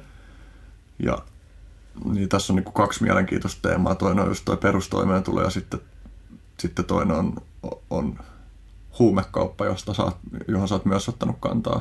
Tämä nyt on taas vähän harppaus toiseen aiheeseen, mutta niin kuin ollaan varmaan aika samoilla linjoilla siinä, että, että, no, että ensinnäkin niin kuin nykytilanne, jossa huumeiden käyttö on rangaistava teko, on perusteeton. Mm. Se on myös yhtä lailla just tämmöisiä niin kuin leimaavia, leimaavia ja ongelmallisia, että sitä sitten taas nimenomaan, että jos halutaan etsiä sellaisia asioita, jotka ihmisiä syrjäyttää entistä kauemmassa yhteiskunnasta, niin tässä on kyllä yksi, mm. yksi iso syy, että pidetään sitä niin hirveän, hirveän rikollisena asiana. Mm. Niin, siinä on tietysti voimakkaasti esitetään aina se perustelu siitä, että, että tämä on keino antaa signaali siitä, että huumeiden käyttö ei ole hyväksyttävää ja sitten tässä taas kerran liian harvoin käydään sitä arvokeskustelua, että kuinka tärkeänä pidetään sitä, että annetaan selvä signaali ja kuinka tärkeänä pidetään sitten konkreettisesti sitä, että minkä verran niitä, huumeita käytetään, että jos se signaali käytännössä edesauttaa sitä, että niitä käytetään enemmän, niin onko se tilanne, jota tätä niin kuin signaalin antamista kannattavat toivoivat. Ja sitten tietysti toinen kysymys on vielä se, että, että kannattaako meidän poliittisesti ottaa tavoitteeksi huumeiden käytön minimointi vai huumeiden käyttöön liittyvien ongelmien minimointi. Mm. Ja, ja tässäkin on tietysti sellainen aika iso niin kuin arvokeskustelu, joka on aika paljon käymättä meidän yhteiskunnassa. Mm. Just tämä, että, että jos, jos lähdetään tämmöiseen, että on niin jotenkin hyväksymätöntä, niin sehän on ehkä se niin kuin yksi leimaavimpia niin kuin signaaleja, mikä tällä hetkellä on, että et, niin kuin, että tekee jotain niin hyväksymätöntä, että sitä pitää paheksua aktiivisesti mm. koko aika kaikessa keskustelussa. Ja just, että se on se niin kuin hirveän väärä lähtökohta, että niin kuin halutaan niin kuin vähentää itse huumeiden käyttöä eikä niitä ongelmia, mitä siihen liittyy. Et se, että totta kai ne menee ehkä vähän niin kuin käsi kädessäkin, että siihen liittyviä ongelmia varmaan vähenee, jos huumeiden käyttö vähenee, mutta eihän me niin kuin näillä nykyisillä toimilla ei olla saatu niin kuin kumpaakaan vähentymään, mm. niin täytyisi niin kuin lähteä vähän toiseen suuntaan asioiden kanssa. Et jos niin kuin, se on hyvin herkästi niin, että jos me puhutaan jostakin asiasta, että se on täysin niin kuin hyväksymätöntä toimintaa, että tätä ei voida hyväksyä, niin me samalla myös niin kuin katsotaan ihminen, että me ei hyväksytä häntä. Et, et se, se liittyy tosi voimakkaasti siihen, että totta kai, että meillä niin kuin, et, et se semmoinen niin armollisuus puuttuu sitten siinä, että jotenkin, että sitten jos olet, niin kuin, teet asioita, joita ei voida hyväksyä, niin koko ihminen niin kuin, hylätään sinne syrjään ja niin kuin, katsotaan niin kuin alempiarvoiseksi ihmiseksi, mm. kun ei pysty niin kuin näihin tämmöisiin asioihin, mitä nyt yhteiskunta on päättänyt, että mitä voidaan hyväksyä ja mitä ei.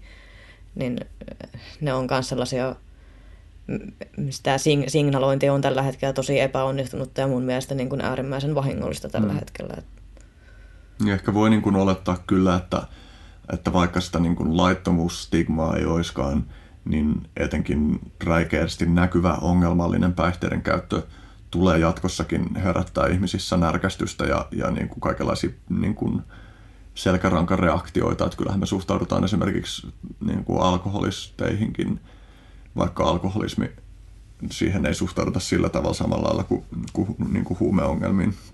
mutta että, että kuitenkin meissä on paljon semmoista ihan gut reactioniakin. Ja, ja osittain on ihan niin kuin tosi ymmärrettävää tai ei ole oletettavaa, että se gut reaction sinänsä menisi pois esimerkiksi, että, että ihminen, joka on, käyttää tosi paljon päihteitä, saattaa usein olla esimerkiksi niin kuin, ö, likainen tai saattaa haista pahalta tai jotain tällaista näin, niin, niin kuin sellaiset jutut on niin selkärangassa meillä, mutta sitten tavallaan siihen niin kuin kylkeen pitäisi, just nimenomaan kun mainitsit armon, niin pitäisi olla se niin kuin armon ja myötätunnon niin kuin kyky niin kuin niihinkin näkökulmiin balansoimaan niitä välittömiä tunnereaktioita. Ja, ja se, että, että esimerkiksi sellainen puhe siitä, että päihdeongelmat on oma valinta, niin on jotenkin niin naurettavaa sen takia, koska siinä puuttuu kokonaan se analyysi siitä, että minkälaiset tekijät tuottaa sen päihdeongelmaisen ihmisen. Että, yksi asia, mitä mä oon, perspektiivi, jota mä oon tuonut monesti esiin, on se, että, että me nähdään joku pieni lapsi, jota pahoinpidellään ja me nähdään, miten se pahoinpitely vaikuttaa siihen, tai lapsi, joka kasvaa turvattomissa oloissa tai muuta, ja sitten se kasvaa teini-ikäiseksi ja sitten vähitellen meille muuttuu helpommaksi niin kuin epäinhimillistää sitä ja alkaa näkeä se vain yksilönä, joka itse tehnyt omat valintansa eikä yksilönä, jonka mahdollisuudet on määrittynyt sen kautta, että minkälaisessa ympäristössä se on elänyt. Ja, ja sitten jossain vaiheessa aikuis, niin kuin varhaisaikuisuutta niin muuttuu täysin hyväksyttäväksi nähdä täysin valheellisesti. Hetkinen, miksi toi sana tuli tuohon täysin, va, niin kuin täysin vastuullisena mm. niin kuin se ihminen siihen omaan tilanteeseen, että ei nähdä enää mitään kytköstä siihen pieneen lapseen, joka niin kuin sai ne eväät elämään, jotka sattu saamaan. No juuri näin. Et se unohtuu kokonaan, että me ollaan kuitenkin silleen tiettyyn pisteeseen asti aina sitä ympäristön niin kuin tuote, ympäristömme tuote ja eri olosuhteidemme tuote. Että jos mä mietin vaikka omaa tilannetta, niin silleen, että olin tosiaan kodittomana – ihan täysin ilman omaa syytäni, että siis en, niin kuin, olin lähtenyt etsimään asuntoa ajoissa ja kaikki, kaikki oli kunnossa hoidettu ja näin ei ollut mitään maksuhäiriömerkintöjä, mitään ongelmia ei ollut missään, mutta ei vaan löytynyt asuntoa. Ja niin kuin sitten kun se viimein löytyi yksityiseltä vuokraantajalta, niin tota, tästä on siis jo niin kuin kymmenen vuotta, niin kyllä sen jälkeen niin kuin, jotenkin tuo alkoholi alkoi maistua aika hyvältä. et, et, niin kuin, myönnän sen, että, oli, niin kuin, että tuli käytettyä vähän enemmänkin siihen aikaa sitten ja se oli niin kuin, että et tavallaan se, se romahdus, mikä siitä tuli, että just, että yhteiskunta oli luvannut, tai että me, se yhteiskunnallinen narratiivi on siinäkin ollut se, että niin kuin kukaan ei joudu kodittomaksi ilman omaa syytään. Ja sitten oli silleen, niin kuin just, että niin kuin, no onko tämä nyt mun omaa syytä, vaikka niin kuin ties, että ei ole. Ja tavallaan se niin kuin, sietäminen siinä tilanteessa sitä kaikkea kohtaan, että niin kuin, miten näin voi tapahtua ja miten nämä asiat oikein meni näin. Ja tietysti siihen liittyy varmaan niin kuin mun henkilökohtaisesta elämästä muutakin, mutta että, niin kuin toi oli semmoinen tosi selkeä, että se oli niin, kuin niin yhteiskunnallinen niin kuin, viesti, mikä sille, että en pystynyt täyttämään tätä, mitä niin kuin odotettiin, että pystyy aina olemaan – omaan, omassa asunnossa ja että et sitten just niin kuin, semmoisen niin kuin, tavallaan niin kuin hylkäämisen kokemus, mikä sille jotenkin tuli ehkä, tai mä en tiedä, se on vähän ehkä liian emotionaalinen sana, tämmöinen hylkäämisen tunne, mutta joku tämän tyyppinen, että, että no siis tuntuu, että yhteiskunta käänsi selkänsä ja että vaikka oli käynyt sitten niin kuin, niin kuin kaupungin asunnoillekin sanomassa, että hei, että mä, mulla ei ole niin kuin kotia, että mä tarvin asunnon. Että et, voi mitenkään niin kuin, laittaa mua jonossa jotenkin eteenpäin. Tai että niin kuin jotakin, että, niin kuin, että, että ei tässä ole mitään järkeä, että, mulla ei ole, että mä vaan niin kuin asun kavereiden nurkissa väkisin, koska ei ole, ei ole mitään paikkaa mihin mennä. Hmm. Ja virkailija kysyy, että no mikä on sun osoite? Ja mä sanoin, että posterestante. Sitten se sanoi, että no ethän sä laatikossa voi asua. Mä että no en niin.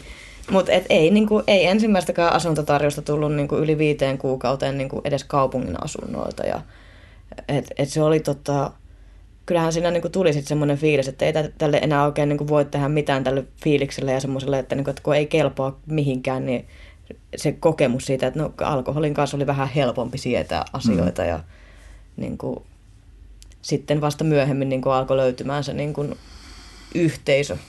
Ja se yhteisö aika paljon niin kuin nimenomaan vie sitten semmoisesta niin kuin turhasta itsensä turruttamisesta poispäin, kun on silleen, että no, että okei, mulla onkin se joku paikka täällä. Hmm. Ja näin.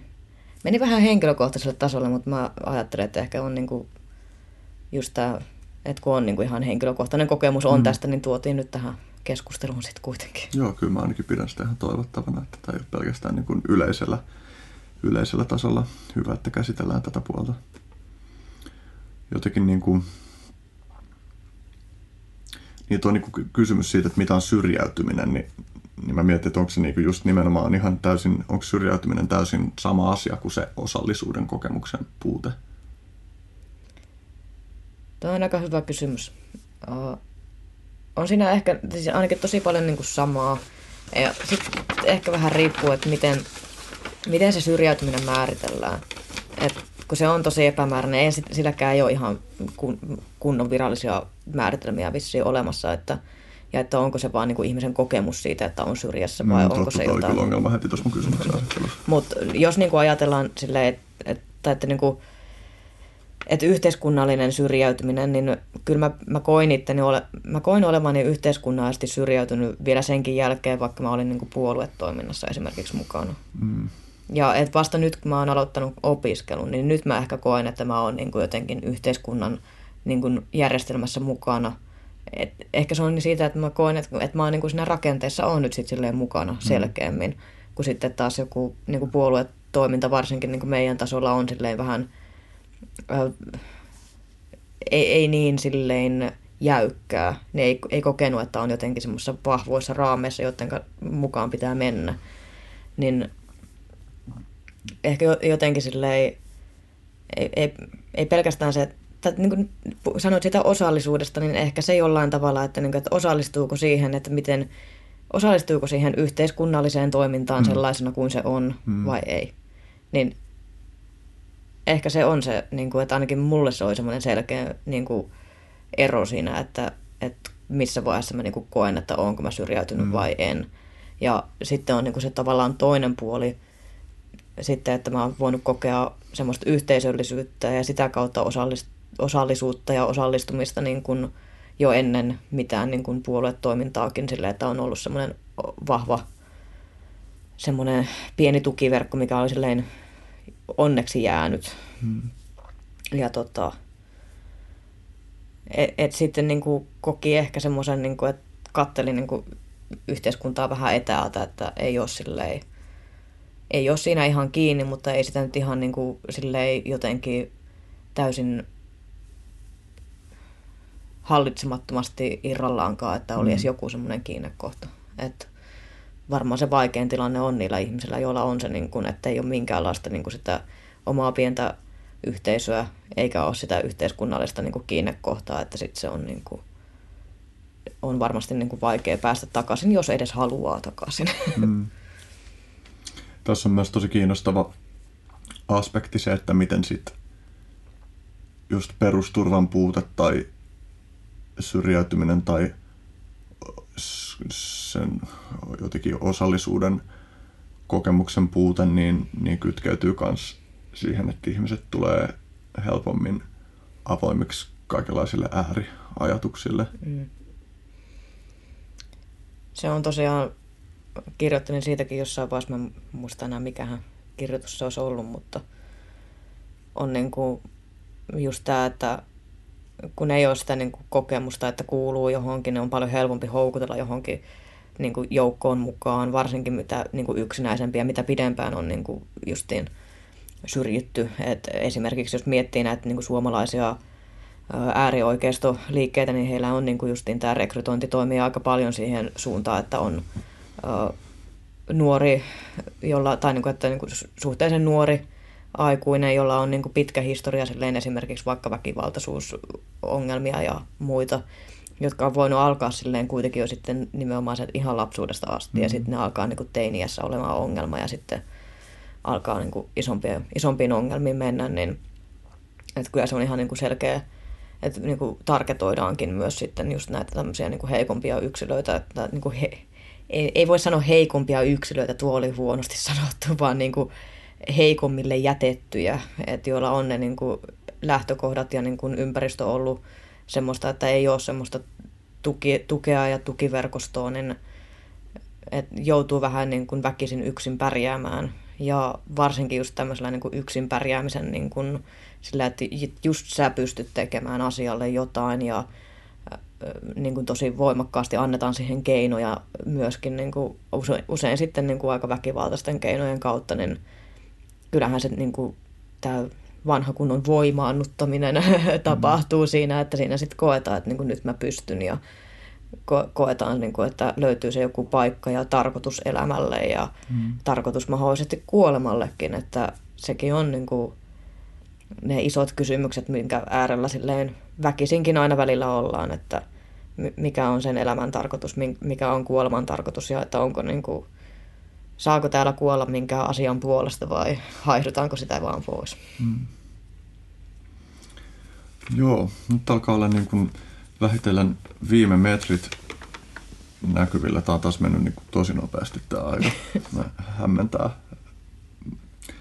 Mietin, että mitkä voisi olla sellaisia juttuja, joita vielä ehtisi käsitellä. Mä mietin, että ehkä jotenkin olisi kiva vähän puhua, puhua piraattipuolueesta tai piraattipuolueen niin kuin leimallisista agendoista.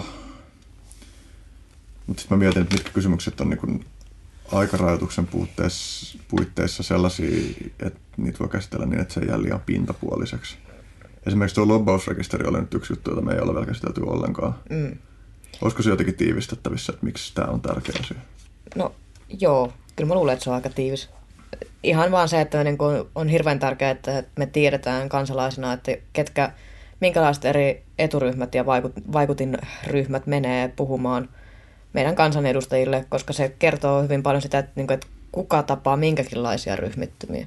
Se on se, mikä tosi paljon kertoo, että kuka ottaa minkälaisia ryhmiä vastaan. Että jos on aina pelkkää tietyn tyyppistä niin kuin, tai tietyn eturyhmän äh, tota, niin kuin loppareita ottaa vastaan, niin tietää, että on sinne päin kallellaan niin kuin väkisinkin ja voi asettaa kyseenalaiseksi niin kuin puolueettomuuden hmm. tarvittaessa. Ja sitten on taas niitä, jotka niin kuin esimerkiksi ottaa paremmin kansalaisjärjestöjä ja niin kuin voidaan myös nähdä sitten, että minkälaiset kansalaisjärjestöt on niin kuin vaikuttaa voimakkaasti ja punnita, että onko jossain paikassa ehkä on hyvä punnita myös sitä, että onko tämmöisellä loppausjärjestöillä sitten liikaa valtaa suhteessa sitten edustukselliseen niin kuin laitokseen, että mm. miten, miten syvälle ne menee ne vaikuttamat, niin ne on, joo, ne on tär, tärkeitä tietää ja mm. toivottavasti niin kuin saataisiin tämmöinen loppausrekisteri, josta on se kansalaisaloite mm. meneillään. Ja, ja nykytilanteessa on siis jotenkin sillä, että ne, ne, niitä tietoja on saatavilla, mutta ne tuhotaan niin kuin päivittäin. Joo, se oli hyvin erikoinen mm, tilanne, että, että niin kuin vaikka on niin kuin korkein hallinto-oikeuden päätös siitä, että niin kuin ne tiedot pitäisi olla ja ne pitäisi pystyä antaa sieltä, niin, niin, niin eduskunta ihan yksissä tuumin vaan sitten kieltäytyy noudattamasta, noudattamasta korkeinta oikeutta, niin kyllä tässä mietitään se, että onko meidän niin kuin, niin kuin edustajat ja eduskuntalaitos nyt sitten – kyllähän se siinä mielessä on lain yläpuolella se niitä lakeja säätää, mutta että jos se asettaa tuolla tavoin niitä sen lain yläpuolelle, niin ollaanko tässä enää niin kuin ihan demokratiassakaan, mm. että ei, ei, ei se nyt hyvältä näytä. Ja toivottavasti niitä saadaan julkiseksi sieltä oikein kunnolla ja näitä nyt oli sitten jonkun kansalaisjärjestön toimesta sitten oli käyty keräämässä nyt sitten mm. päivittäin vähän paremmin, että on sitten saatu talteen niitä, mutta eihän se nyt niin kuin, ei se voi olla niin, kuin niin mahdoton heidän toimissilleen paremmin, että jos nyt ajatellaan tuo tiedustelulaki on yksi hyvä esimerkki, että siinä oli tosi paljon sitten nimenomaan niin kuin supo ja puolustusvoimia. Tietenkin he käyvät siellä puhumassa asian puolesta ja myös tiedottamassakin asioista, mutta että kyllä siellä on aika kovaa, kovaa juostu niin kuin puhumassa varmasti myös tiedustelulakiasioista, että kuinka tärkeää se nyt on ja ei ole ihme, että se on niin tota, kansanedustajien kannat on aika lailla hyvin samat kuin mitä tulee supolta, että hmm. ei, ihan, ihan selkeästi pystyy huomaamaan, että ei, se ole, ei, ole, ei ole kaikki vain itse, itse muodostettuja mielipiteitä lakipaketeista, vaan on myös otettuja mielipiteitä sen mukaan, mikä on niin kuin ollut sitten poliittisesti oikein hmm. ottaa mielipiteeksi.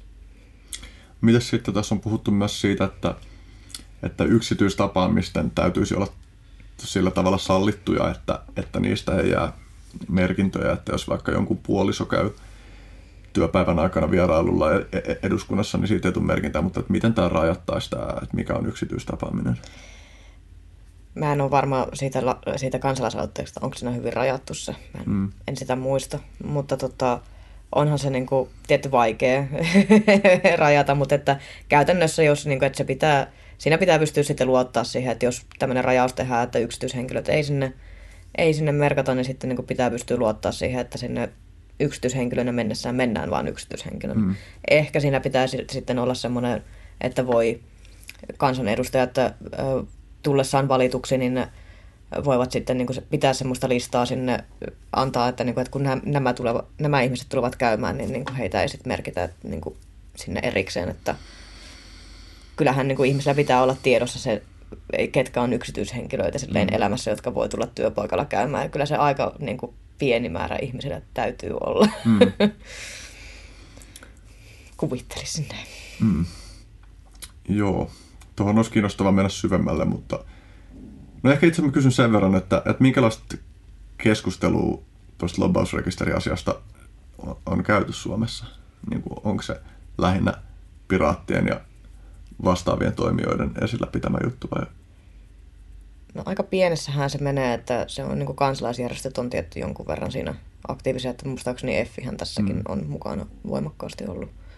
Et niin kuin, et se on aika semmoinen niin kuin järjestövetoinen se keskustelu. Että sitten niin kuin, enemmän ne nousee mediaan vasta sit siinä vaiheessa, kun jotain isoa ja outoa oikeasti tapahtuu, mutta muuten se menee sitten menee aika järjestövetoisesti ja toivoisin, että se niin kuin nousisi paremmin keskusteluun. Mutta mäkin olen vähän niin kuin ehkä huolissani siitä, että se ei ole se, se ei niin kuin herätä ihmisellä niin kuin oikein intohimoja hmm. ennen kuin tulisi jotain semmoista niin kuin isoa, minkä takia siitä pitäisi kiinnostaa. Hmm. Miltä näyttää piraattipuolueen lähitulevaisuus? Oikein valoisalta mun mielestä. Meillä on niin kuin tosi hyvässä kasvuvauhissa, ollaan oltu pidemmän aikaa ja meillä on koko aika niin kuin tämä meidän sisäinen järjestelmä toimii paremmin, että haluan muistuttaa edelleen, että vapaaehtoisesti kun kaikki hoituu ja vapaaehtoistyötä tehdään, niin, niin, niin jälki on myös sitten sen näköistäkin, mutta että koko ajan nimenomaan tämä meidän vapaaehtoistoiminta on organisoidumpaa ja meillä mm. on ammattimaisempaa väkeä niin kuin tekemässä, että eikä vain ammattimaisempaa väkeä, vaan porukka on myös niin kuin oppinut tekemään mm. ammattimaisemmin, mm. koska tietenkin kun niin kuin tekemällä oppii, mm. niin, niin, niin kuin eteenpäin on päästy ja meidän politiikka alkaa uppoamaan ihmisille vähän paremmin sille, että osataan muodostaa se, niin että miten asioista puhutaan, mutta myös se, että niin nämä asiat on tullut aika pinnalle. Mm. Yksityisyys on nyt tosi isosti esillä. Hallinnon avoimuus on isosti esillä. Nämä on tämmöisiä niin hyvin ydinteemoja, mitä meillä on ollut, ollut niin nämä alkaa puhutella ihmisiä ihan eri tavalla kuin aikaisemmin, että ne tuntuu mm. ehkä etäisemmiltä, mutta ne on tullut nyt tosi lähelle ja jos mä aikaisemmin sanoin, että piraattipuolue on tulevaisuuden puolue, niin nyt mä sanon, että se on niin kuin just, just tämän hetken puolue, mm. että nyt ollaan, ollaan tiukasti ajan hermolla ja on niin kuin va- vauhdikasta aikaa varmasti tiedossa myös sitten niin kuin puolueen, puoluetoiminnan puolelta, että tekemistä riittää. Hmm. Niin, piraattipuolue on nyt astunut mukaan kunnallispolitiikkaankin, joka on ihan merkittävä.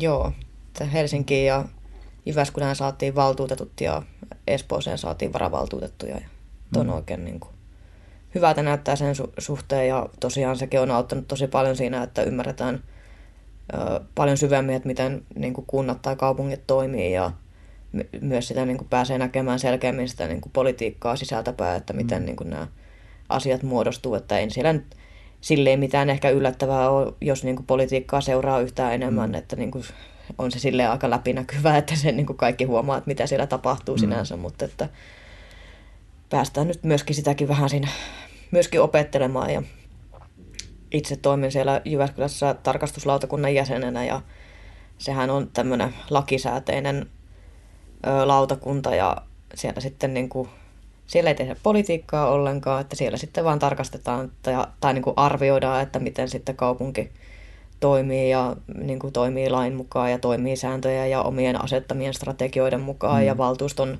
päätöksien mukaan, että se on silleen tosi mielenkiintoista päästä Et vaikka, vaikka nimenomaan sitä politiikkaa pääse tekemään, niin tosi mielenkiintoista nähdä sitä niin kuin kaupungin toimintaa tosi syvältä, mm. niin kuin, että miten se niin kuin todella hahmottuu. Ja tietty siinä on, että tuohon tuohon lautakuntaan liittyy hyvin paljon ö, salassa pidettävää materiaalia sitten, että ei pysty niin kuin, niitä sillä tavoin tuomaan esiin, mutta jos jotain isompaa ihmetystä herättää, niin niitä aina sitten voi käsitellä jollain tavalla myös julkisemminkin sitten, mm. mutta ei ole ihan hirveästi vielä ollut sellaista annettavaa siitä, siihen keskusteluun, mutta mm. on, aion, aion kirjoittaa sitä toivottavasti siinä vaiheessa, kun tämä julkaistaan, niin on sitten kertonut tarkastuslautakunnasta vähän enemmänkin, koska justiin sen, sen takia, kun se on niin kuin ainoa tota, lautakunta, joka nyt sitten kuntalaissa muistaakseni on määritelty, että pitää olla kaikissa kaupungeissa, mm. niin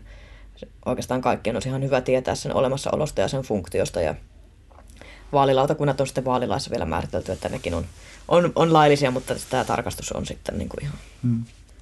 sillä tavoin eri.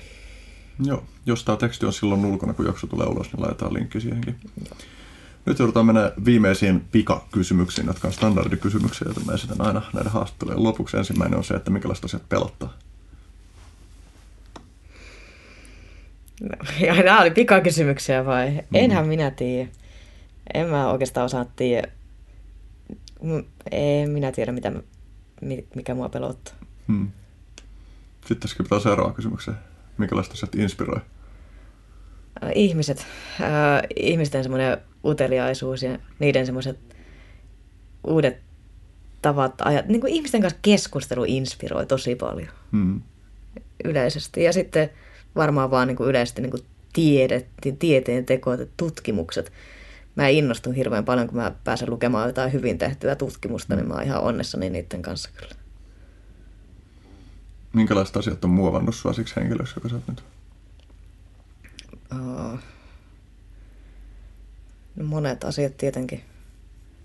Kyllä mä, niin kuin, semmoinen, mikä on jättänyt ehkä lähtemättömän jäljen niin kuin tähän nykyiseen, on, oli se syrjäytyminen, että mä en usko koskaan palautuvani ihan samaa tavalla tai kiinnittyväni samaa tavalla yhteiskuntaan kuin semmoinen, joka on niin kuin semmoisessa herkässä yhteiskuntaan kiinnittymisen vaiheessa niin kuin saanut hyvän suhteen yhteiskuntaan, mm. että mulla se katkesi niin pahassa vaiheessa, että se on varmasti isosti vaikuttanut, mutta sitten positiivisilta puolin, niin mulla on hyvin läheisiä, ihania ihmisiä tosi paljon, jotka on muokanneet mua. Ja jos sitten semmoista sisäisemmästä vielä, niin kyllä mä oon käynyt läpi jo ainakin neljä eksistentiaalista syvää kriisiä, niin mm. ne on kyllä varmasti vaikuttaneet. Joo. Jos asiat menee optimaalisesti, niin minkälaisella suunnalla saat viiden vuoden päästä? Mä, jos se on optimaalista, niin mä oon semmoisessa tilanteessa, jossa mä voin katsoa ympärilleni ja mulla on ihan hirveän paljon vaihtoehtoja, mihin mennä. Hmm. Viimeinen kohta, jossa voit toivottaa ihmislajille jotain. Toivottaa. Aina mä haluan rakkautta toivottaa, mutta mä toivon, toivotan kyllä nyt tällä hetkellä tosi voimakkaasti empatiakykyä ja uteliaisuutta. Hmm. Kiitoksia. Tämä jäi aivan liian lyhyeksi. Kiitoksia.